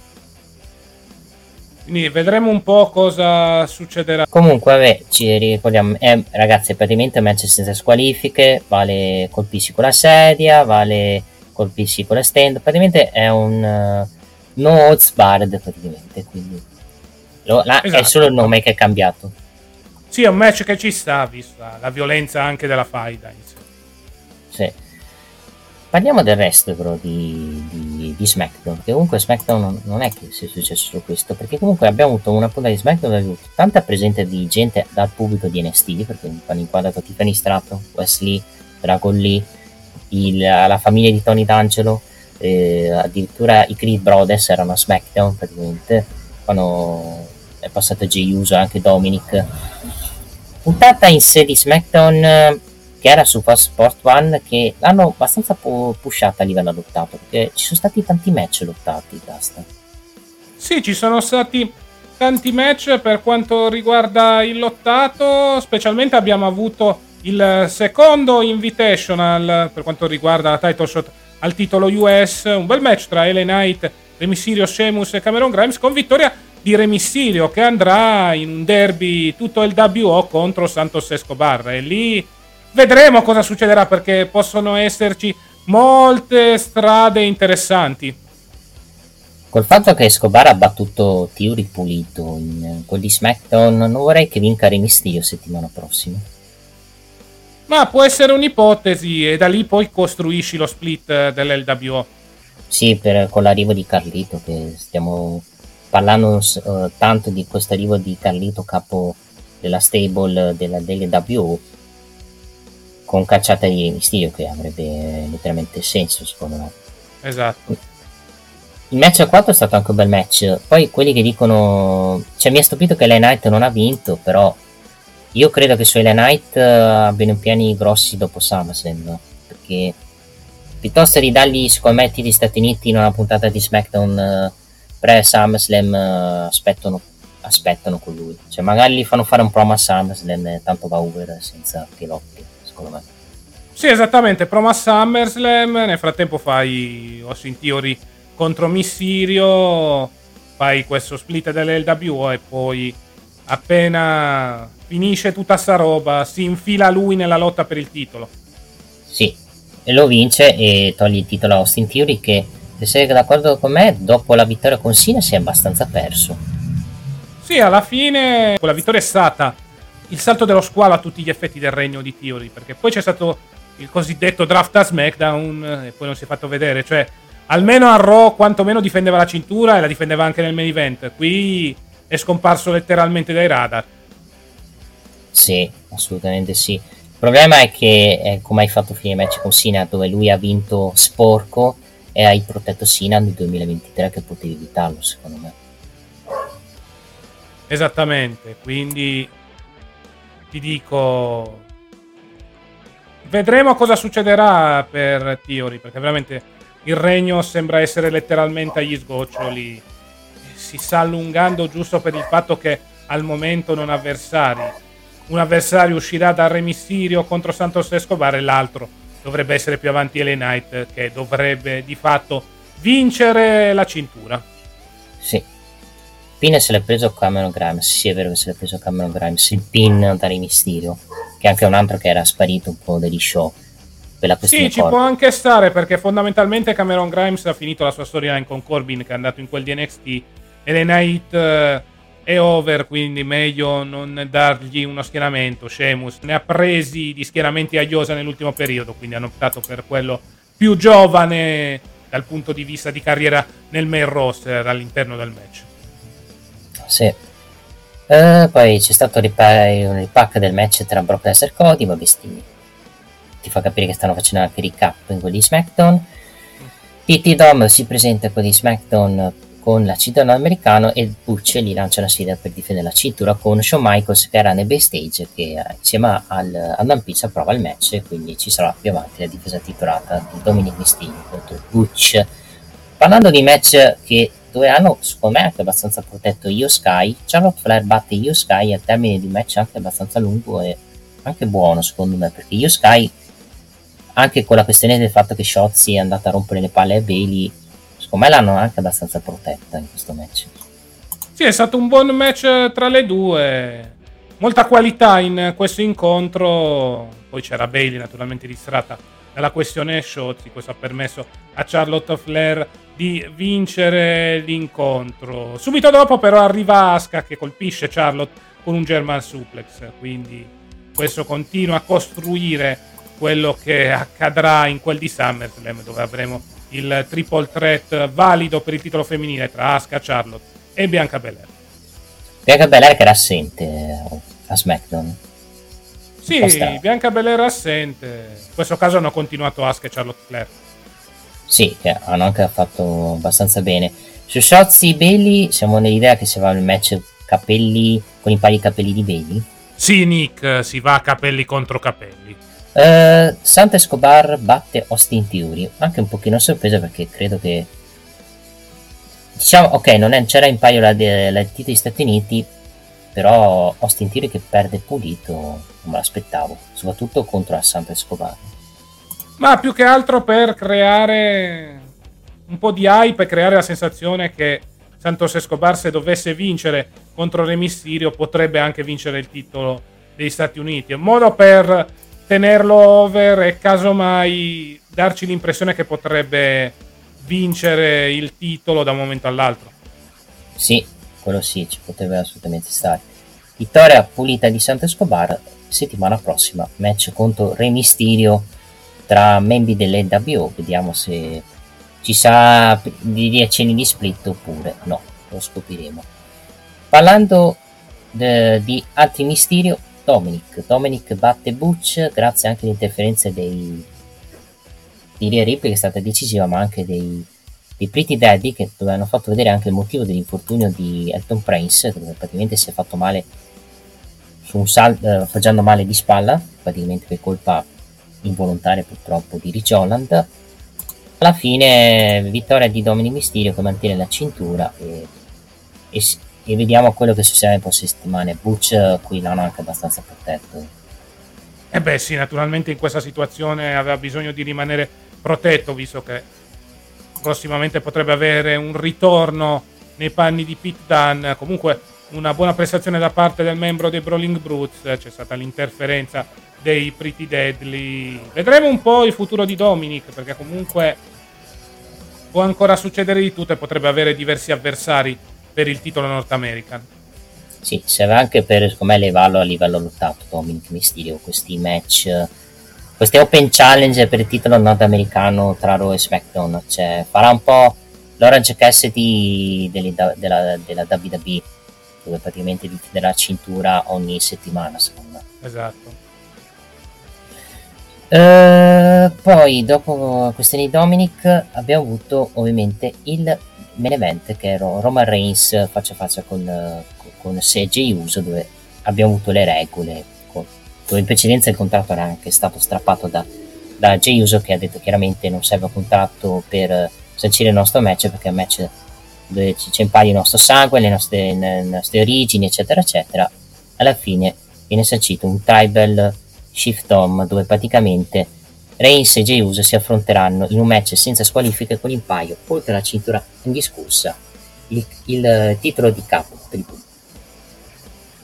Sì, un bel segmento al microfono con Jey Uso, che ha realizzato un'ottima prestazione, si è dimostrato all'altezza dal punto di vista del carisma di Roman Reigns, soprattutto molto bella scena in cui strappa il contratto e praticamente annuncia che il match in quel di SummerSlam valido per il titolo universale indiscusso sarà un Tribal Combat match. Molto bello, non è un super segmento, ecco, se dobbiamo fare il confronto con gli altri segmenti della storyline della Bloodline, però mette pepe, molto hype in vista di quello che accadrà nel party più importante dell'estate. Cosa interessante anche della fine del segmento è che praticamente si stringono alla mano anche in segno praticamente delle origini della samoane, praticamente delle origini tribali, e da nulla solo si qua tenta di attaccare Jey Uso con Reigns che lo blocca, con poi Jey Uso che ovviamente colpisce con un super kick solo Sikoa. Vediamo cosa porterà questa cosa, perché comunque solo agito senza ordini dal capo tribù. Perché praticamente gli sta dicendo: cerca di mantenere la calma fino a SummerSlam, poi lo sistemiamo per le feste in quel modo. Alla fine è sempre la solita arte un po' manipolatoria da parte di Roman Reigns. Sì, vediamo ragazzi, vediamo soprattutto a SummerSlam se solo Sikoa costerà in positivo o in negativo il match di Roman Reigns. Secondo me sarà lui la parte determinante del match. Se lui scoppia contro Reigns, se Reigns perde tutto, secondo me. Esatto, sarà lui un po' l'ago della bilancia da questo punto di vista, così come lo fu a WrestleMania contro Cody Rhodes. Questa è SmackDown, per come è stata una puntata su Fosso Sport One, una buona puntata, sinceramente. Sì, una buonissima puntata per essere una puntata di Fox Sports One. Hanno deciso di puntare più sull'ottato con ciliegina sulla torta, un buonissimo segmento finale che annuncia il match e credo il main event di SummerSlam di quest'anno. Sì, e abbiamo dei match annunciati per settimana prossima SmackDown. Esattamente, avremo Rey Mysterio contro Santos Escobar, number one contender match per il titolo degli Stati Uniti, e poi avremo Karrion Kross contro Karl Anderson, perché sì, esiste ancora la storia tra Karrion Kross e AJ Styles. Sì, perché AJ Styles non ha niente da fare e quindi andiamo avanti ancora con lui. Esattamente, quindi dovremo andare avanti, vedremo un po' cosa succederà la settimana prossima, dove torneranno su Fox. Sì, va bene. Ricordiamo la card di SummerSlam che potrete seguire il 5 agosto sul WWE Network. Avremo Cody Rhodes contro Brock Lesnar, Seth Rollins contro Finn Balor per il titolo mondiale World Heavyweight Championship. Per il titolo femminile Asuka difenderà cintura in un triple threat dall'assalto di Charlotte Flair e Bianca Belair, e Roman Reigns contro Jey Uso in un Tribal Combat per il titolo indiscusso universale da WWE e naturalmente il titolo di Tribal Chief. Ricordiamo che SmackDown va in onda nella notte tra venerdì e sabato live su Discovery Plus, poi l'upload della puntata col commento in italiano il martedì sulla piattaforma di streaming, e poi il martedì alle 23:15 su D-Max, canale 52 del digitale terrestre, 170 di Sky e 28 di TV Sat. Va bene, chiudiamo la parentesi dedicata alla WWE. Adesso 20 secondi di pausa e poi andremo a parlare di quanto accaduto in AEW Dynamite, Blood and Guts, Rampage e Collision. Oh, oh, oh, che ridere, bello. WineLivery.com, vini, birre, drink a casa tua subito, consegna in 30 minuti alla temperatura ideale direttamente dal produttore, così risparmi. WineLivery.com. E rieccoci qua per parlare di quanto accaduto questa settimana in AEW con i suoi show. Dynamite, che questa settimana aveva il sottotitolo speciale di Blood and Guts, Rampage e Collision. Ma partiamo con ordine, partiamo con quanto accaduto nell'evento speciale del mercoledì sera. Su Blood and Guts, sinceramente, come evento in generale non è neanche stato brutto, non è neanche durato tanto come evento, perché comunque tra il Blood and Guts, il match tra Jack Perry e il match anche di Britt Baker, mi è sembrato un evento un pochino scialbo, a parte il main event. Non so te se ti è piaciuto in generale. No, è stato un buon evento, un buon opener, poi anche molto divertente la finale per il Blind Eliminator. Un po' il Blood and Guts e la delusione della serata da questo punto di vista. Ci si aspettava di più. Sì, ne abbiamo visti di migliori di Blood and Guts, perché di spot pericolosi e di voli dalla gabbia non ce ne sono stati. Poi, contando anche il minutaggio del Blood and Guts che c'è stato, e soprattutto le pubblicità, mi è sembrato un Blood and Guts molto limitante. Vabbè, non mi stupisce sta cosa, anche perché comunque Blood and Guts ormai sono sempre lo fanno sempre soprattutto a Dynamite, e li fanno negli show televisivi. Infatti si spera nei prossimi anni magari che diventa un pay per view questo evento, per farlo diventare la loro sorta di War Games praticamente. E Blood and Guts è durato, qui sto contando la bellezza, è durato comunque tantissimo, perché sono durati 40 minuti che per me sono volati veloci, anche delle pubblicità, anzi 50 minuti, perché praticamente il match è iniziato alle 3:05 per chi ovviamente vive in Europa e soprattutto all'orario europeo. In America è iniziato praticamente alle 22:05. Come Blood and Guts, ragazzi, cioè, poca roba, meno divertente di quello dell'anno scorso, dove c'era protagonista sempre il Black Combat Club, questa volta però contro la stable di Chris Jericho. Qui, nonostante la presenza di Kota Ibushi, è mancato qualcosa, non so cosa sia mancato, magari l'interesse, forse il finale che non ha aiutato tanto, perché comunque Pac, che era entrato come membro del Black Combat Club, come alleato, che poi diventa cazzo sfidante di Claudio Castagnoli per il titolo Ring of Honor, mi ha lasciato un po' di stesso, e mi ha fatto anche capire che la God Elite non è ancora finita, perché adesso la fight della God Elite sarà, credo, con la stable di Don Callis, e per Black Combat Club mi sembra che non si saprà il futuro, perché comunque tra Brian Dennison Fortunato e Wheeler Yuta, che non è al 100%, la domanda è quale sarà il futuro del Black Combat Club. Sì, anche perché, parliamoci chiaro, l'ingresso finale che era stato annunciato settimana scorsa, ovvero Pac, molto probabilmente andrà contro Claudio Castagnoli per il titolo Ring of Honor, a giudicare anche da quello che è successo durante la puntata di Dynamite. Sì, va per il titolo di Claudio Castagnoli a Death of Dishonor, che è andato in onda poi venerdì, poi ne parleremo velocemente un minuto o due, perché tanto abbiamo da dire su quell'evento.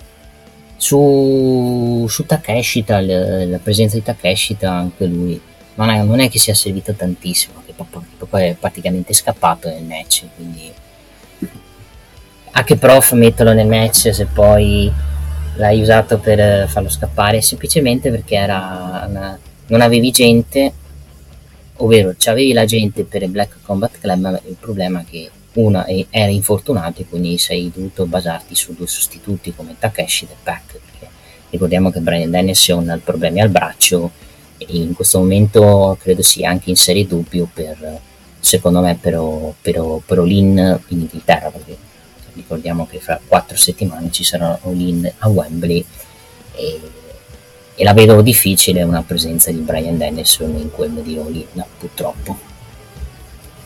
Sì, esattamente, purtroppo l'infortunio potrebbe far saltare Wembley a Dennison. Speriamo possa recuperare in tempo, però che non si prenda rischi. Collegando invece a Jack Perry con Trucco, a me il match non è, cioè, a parte le entrate di Jack Perry, due match sufficiente, niente di più, finale classico da heel dove Jack Perry usa la cintura con l'abito distratto. Il personaggio Jack Perry mi piace, perché comunque hanno spiegato bene il motivo della fine di Jungle Boy, con praticamente Jack Perry che in storyline ammazza Jungle Boy e lo seppellisce. Quella è la cosa che mi è piaciuta. Il match in sé è stato match sufficiente, magari si tengono per All In o per All Out, può anche essere quello, che si sono abbastanza limitati. Per il resto, vittoria giusta da parte di Jack Perry. Hook prende la sua prima sconfitta, perché lui era imbattuto in IW, non aveva mai perso, e dai, la cosa positiva è che hai alzato il personaggio Jack Perry, che adesso è un cazzuto heel, più cazzuto di un codardo heel, che praticamente diciamo le sembianze del padre, al personaggio praticamente di Luke Perry in AW. Sì, quindi vedremo un po' cosa succederà per questa questione. Alla fine vittoria sporca che molto probabilmente porterà a un rematch. Vedremo se sarà coinvolto anche Taz.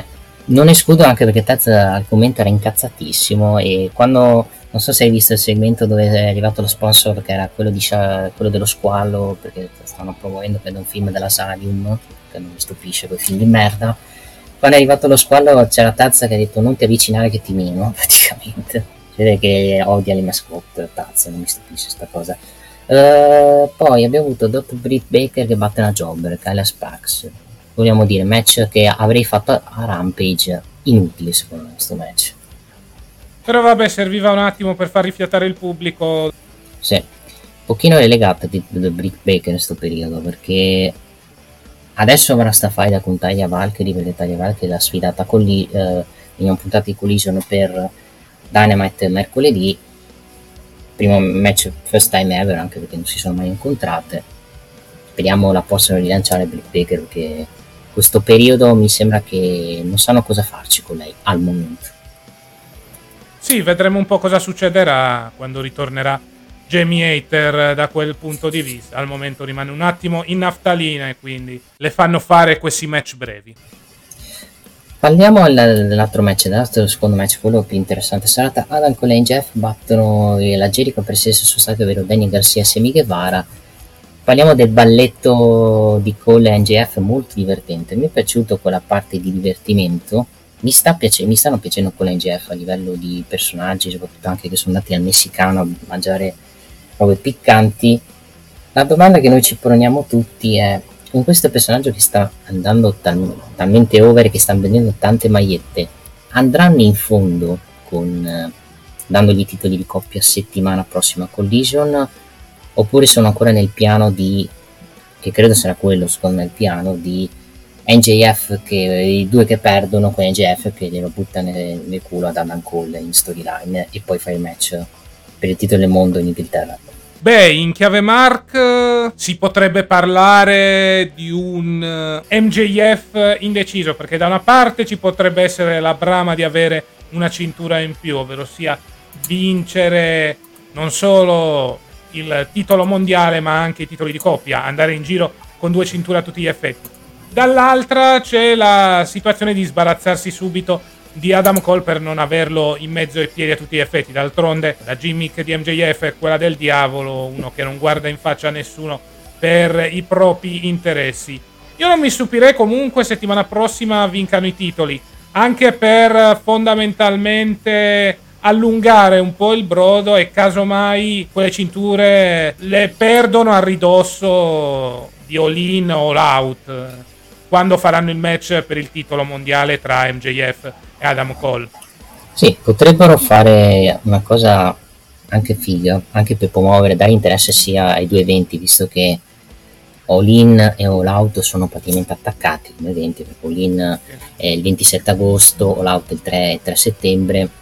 Tipo il 27 agosto fai la difesa titolata di coppia di Cole e MJF contro con gli FTR o con qualcun altro, perdono i titoli, MJF tradisce Adam Cole e a Dynamite costruisci che sarebbe una roba di 3 giorni, costruisci il match per titolo del mondo, e lì poi ad All Out fai il match a Chicago per MJF Adam Cole, che sarebbe secondo me anche più semplice e pomperesti di più tutti e due gli eventi senza dar meno importanza a uno all'altro praticamente. Sì, sono abbastanza d'accordo con te, soprattutto vai a creare hype per entrambi gli eventi. Sì. Per il resto match lottato, ragazzi, è durato 10 minuti e 45 secondi questo match, non mi è dispiaciuto, vittoria da parte di Cole e di MJF, che sono molto bravissimi, hanno secondo me una grande alchimia i due, mi stanno abbastanza intrattenendo, e ti fa capire chiaramente che questo e quest'altro stanno andando over anche per l'intrattenimento che stanno facendo in AEW. Poi c'è stato il confronto per gli FTR a Dynamite, dove praticamente hanno guardato le cinture, e c'è stato anche un accenno quasi di split tra Adam Cole e Jeff, con Adam Cole che ha guardato la cintura, con Jeff ha detto che cazzo guardi, con momenti con i due che si stavano minando. Presso andranno sulla strada dello split, vediamo sabato prossimo a Collision, anche perché è a Collision il match tra gli FTR e con la NJF, anche perché magari se vincono i titoli poi tirare avanti un mese, visto che gli FTR in questo momento nella divisione di coppia non mi sembrano che abbiano grandi avversari, anche perché il Bullet Club Gold ha perso la faida, in questo momento è riciclato in faide con Ashton Andretti, con Darius Martin e altra gente. Swerve Strickland e compagni hanno già dato e lasciamo aperte, e diciamo gli Acclaimed in questo momento, poi ne parleremo anche della questione di Billy Gunn, sono in una situazione un po' complicata per non dire altro praticamente. Passando al main event, sul main event abbiamo già detto dei tre Blood and Guts che ci sono stati, questo secondo me è stato Blood and Guts meno bello, perché il Blood and Guts dell'anno scorso mi era piaciuto di più, il Blood and Guts del 2021 non è stato ancora più bello, questo qui è mancato qualcosa, cioè forse non hanno legato bene, però comunque non è un brutto Blood and Guts, un Blood and Guts che se quello dell'anno scorso prendeva 8,5, questo prende 8, 7, 7,5, cioè siamo lì, quindi non è un brutto match, il problema è semplicemente meno bello degli scorsi anni, però posso capire che non può venire sempre bello il Blood and Guts. Per il resto vittoria dei Code Elite che ci sta, la presenza di Kotibushi, ho visto un Kotibushi un pochino con la panzetta, ma ci sta anche perché lui non combatte da un bel pezzo sul ring, quindi diamo il tempo che si possa riprendere anche a livello votato. Vittoria giusta dei Code Elite, adesso vediamo il futuro per Takeshita e Callis, perché penso che con questa roba di Chris Jericho, questa questione d'alleanza, non escludo che magari Chris Jericho non accetta e viene menato da Callis, perché il fatto che lui sta incertezza che lui possa entrare o no mi fa capire che potrebbe essere lui tipo Sammy Guevara e Garcia entrano nella stable e Jericho cacciato, possono fare di tutto secondo me per fronteggiare la Bobby Elite. Sì, hanno diverse strade che possono portare avanti e che più o meno tutte portano a un probabile split della Jericho Appreciation Society.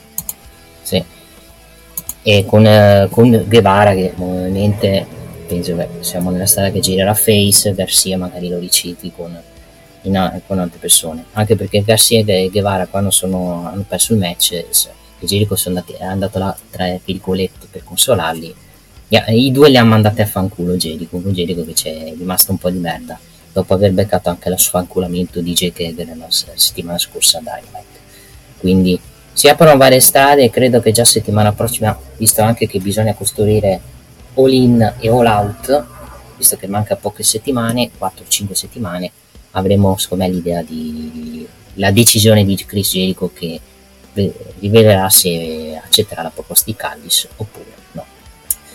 Va bene, questo è il Dynamite Blood and Guts, un evento che a me è volato veloce, non mi è dispiaciuto come evento. Blood and Guts è meno bello, mi è piaciuto più il match di coppia, quello di Cole e NJF contro Jericho Appreciation Society, un buono show come Dynamite. Rampage, allora parliamo di Rampage anche perché c'è stata la Royal Rampage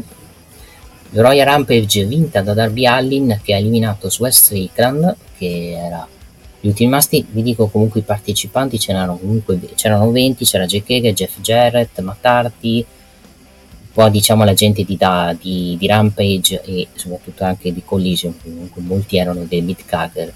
Vittoria che ci sta di Darby Allin, anche perché secondo me era l'unico credibile per andare contro Luchasaurus per All Out, infatti Darby Allin sfiderà Luchasaurus a All Out il 3 di settembre, che probabilmente se sono intelligenti non escludo che diano il titolo a Darby Allin per poi magari finire la faida tra Christian Cage e Wardlow, visto che Wardlow è sparito praticamente dagli show da ormai praticamente 2-3 mesi che non si fa vedere il buon Wardlow.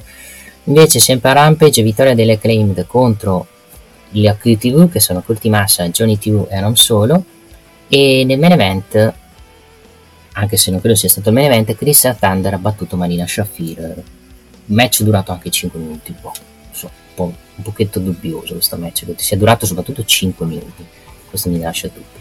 E questo è stato Rampage, la Royal Rampage, con la vittoria di Darby Allin che ricordiamo sfiderà il campione TNT, ovvero Luciasaurus, in quel di All Out. Passiamo invece a Collision, che come evento ha visto comunque l'evoluzione del turn di Ricky Stars, che praticamente è entrato abbastanza alla stronza, ha chiesto scusa ovviamente ad aver mancato di rispetto a Juicy Stanley, soprattutto per essersi portato il trofeo senza salutarlo. Praticamente arriva CM Punk che praticamente diciamo che non ha apprezzato la scorrettezza di Ricky Stars la scorsa settimana, dove lui praticamente si è aggrappato alle corde per battere il campione, l'ex campione AEW, che comunque si ritiene ancora il vero campione AEW nel promo che ha fatto.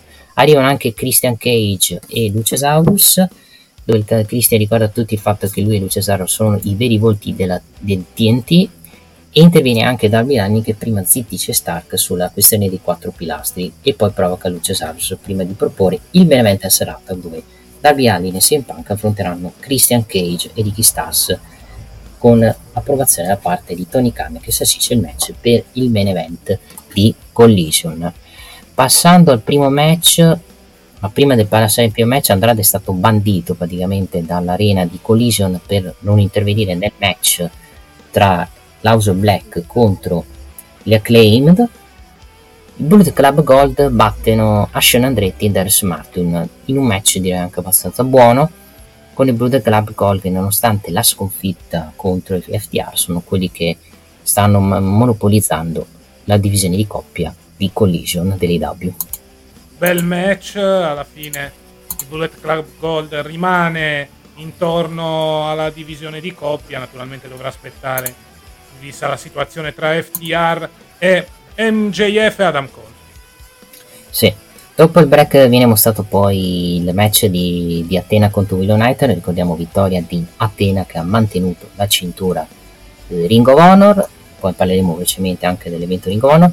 Miro squash Nick Comoroto in precedenza aveva attaccato Miro prima del match, ma alla fine il buon Miro ha avuto la meglio contro l'ex membro della QTV, ovvero di QT Marshall. Un Miro che in questo momento è in fase di stallo, nel senso gli danno un match contro lì dei jobber in attesa di fight importanti. Sì, squash match per tenerlo in alto, per tenerlo in TV, in attesa poi di una faida vera e propria.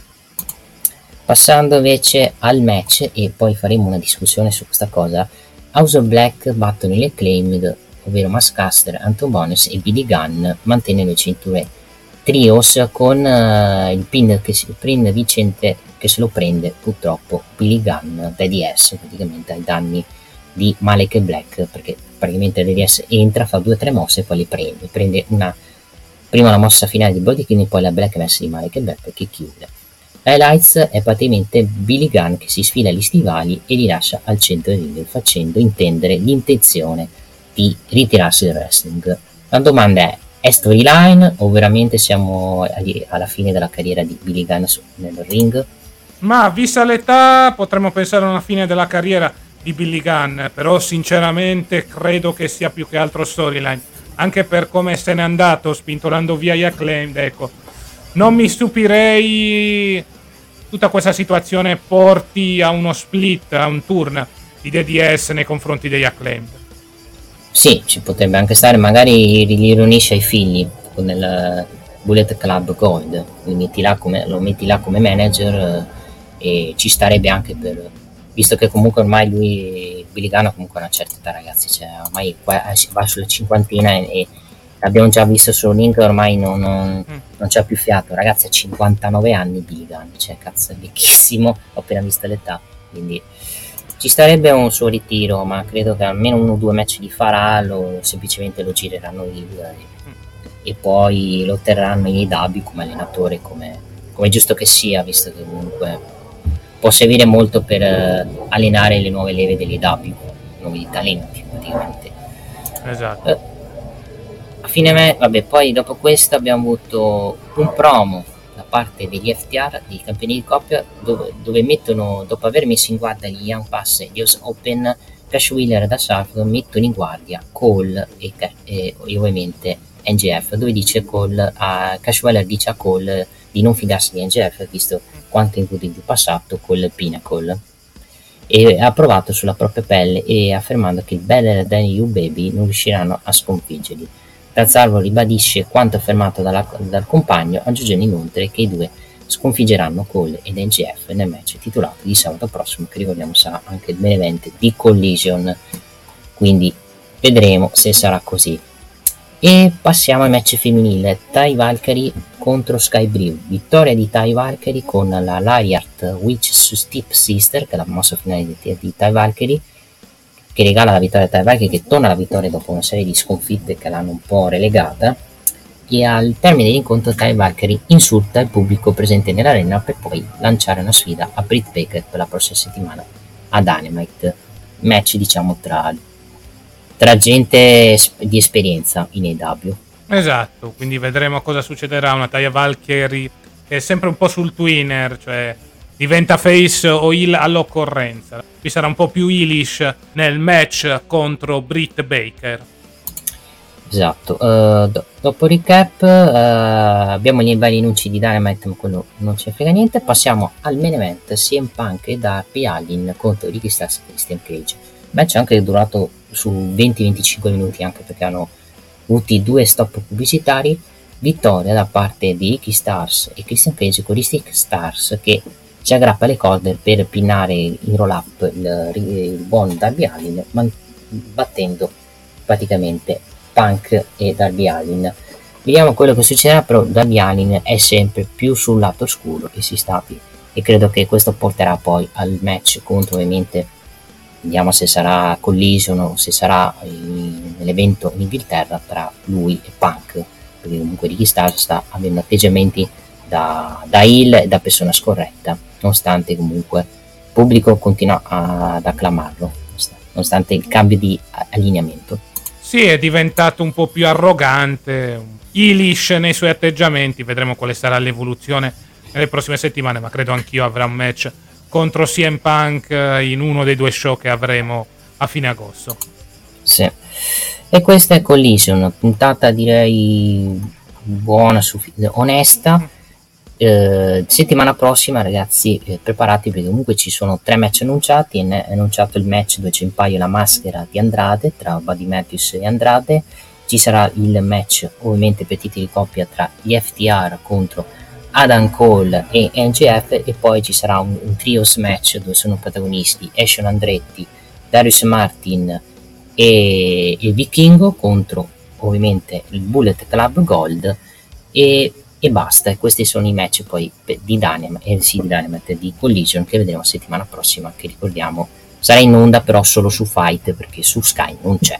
Esattamente, quindi non perdetevi l'appuntamento con Collision su Fight.tv. ricordiamo che gli show AW li potete seguire in diretta, come ho detto prima, su AW Plus nel sito di Fight.tv, mentre invece Dynamite e Rampage li potete seguire anche su Sky, più precisamente Dynamite il venerdì e Rampage il lunedì. Sì, velocemente parlo in un minuto dell'evento Ring of Honor, velocemente dico i risultati. Josh Woods ha battuto Tracy Williams, e John Andretti e Darius Martin hanno battuto i Workhorsemen Anthony Henry e JD Drake. Layla Hirsch ha battuto Trish Adora, Aria Fox ha battuto Shane Taylor. Questi i match del pre-show. Ora ti lascio dire quelli della card principale. La parte principale abbiamo avuto la vittoria di Gravity, che ha battuto Commander. Ricordiamo Gravity mercoledì affronterà Pac praticamente. Samoa Joe ha battuto D'Anton Castle mantenendo il titolo Ring of Honor World Television Championship. Gli US Open hanno battuto Lucha Brothers in un fatal 4-way per i titoli di coppia Ring of Honor. I Mungo Embassy hanno mantenuto i titoli Six Man contro Leon Ruff ed Six or Nine. Shibata mantiene il titolo Pure contro Danny Garcia. Il Dark Order ha battuto Stu Grayson ed Ericuz. Claudio Castagnoli, come si pensava, mantiene il titolo cintura Ring of Honor contro Pac, e nel main event di Death Division Athena batte Nico Nightman mantenendo il titolo femminile Ring of Honor. E questo è Death of Dishonor. Il prossimo evento Ring of Honor non si sa al momento, ma dovrebbe essere verso ottobre-novembre praticamente. Esattamente. Invece per quanto riguarda Dynamite settimana prossima avremo il match per il titolo international tra Orange Cassidy contro R.R. Fox, avremo Darby Allin contro Swerve Strickland, Britt Baker contro Taya Valkyrie, Pac contro Gravity, John Moxley e Claudio Castagnoli contro i Lucha Bros contro i Best Friends e un segmento con MJF e Adam Cole. Va bene ragazzi, direi di chiudere qua. Sì, direi di chiudere qua, noi ci vediamo settimana prossima con tanto sport, tanto anche wrestling perché saremo a ridosso di NXT Great American Bash, quindi ci saranno i pronostici, avremo tantissimi appuntamenti nel corso delle prossime settimane perché l'estate di The Click continua. Detto questo, io ero Cass e come c'è stato Nick. Grazie ragazzi, ci vediamo settimana prossima. Seguiteci sui nostri social, Facebook, Twitter e Instagram, sul canale YouTube della Chiesa del Wrestling, sul canale Viola di The Click Official e sul canale YouTube di The Click. Grazie a tutti per averci seguito. Se Tune, se Click, se Chiesa del Wrestling. Ciao!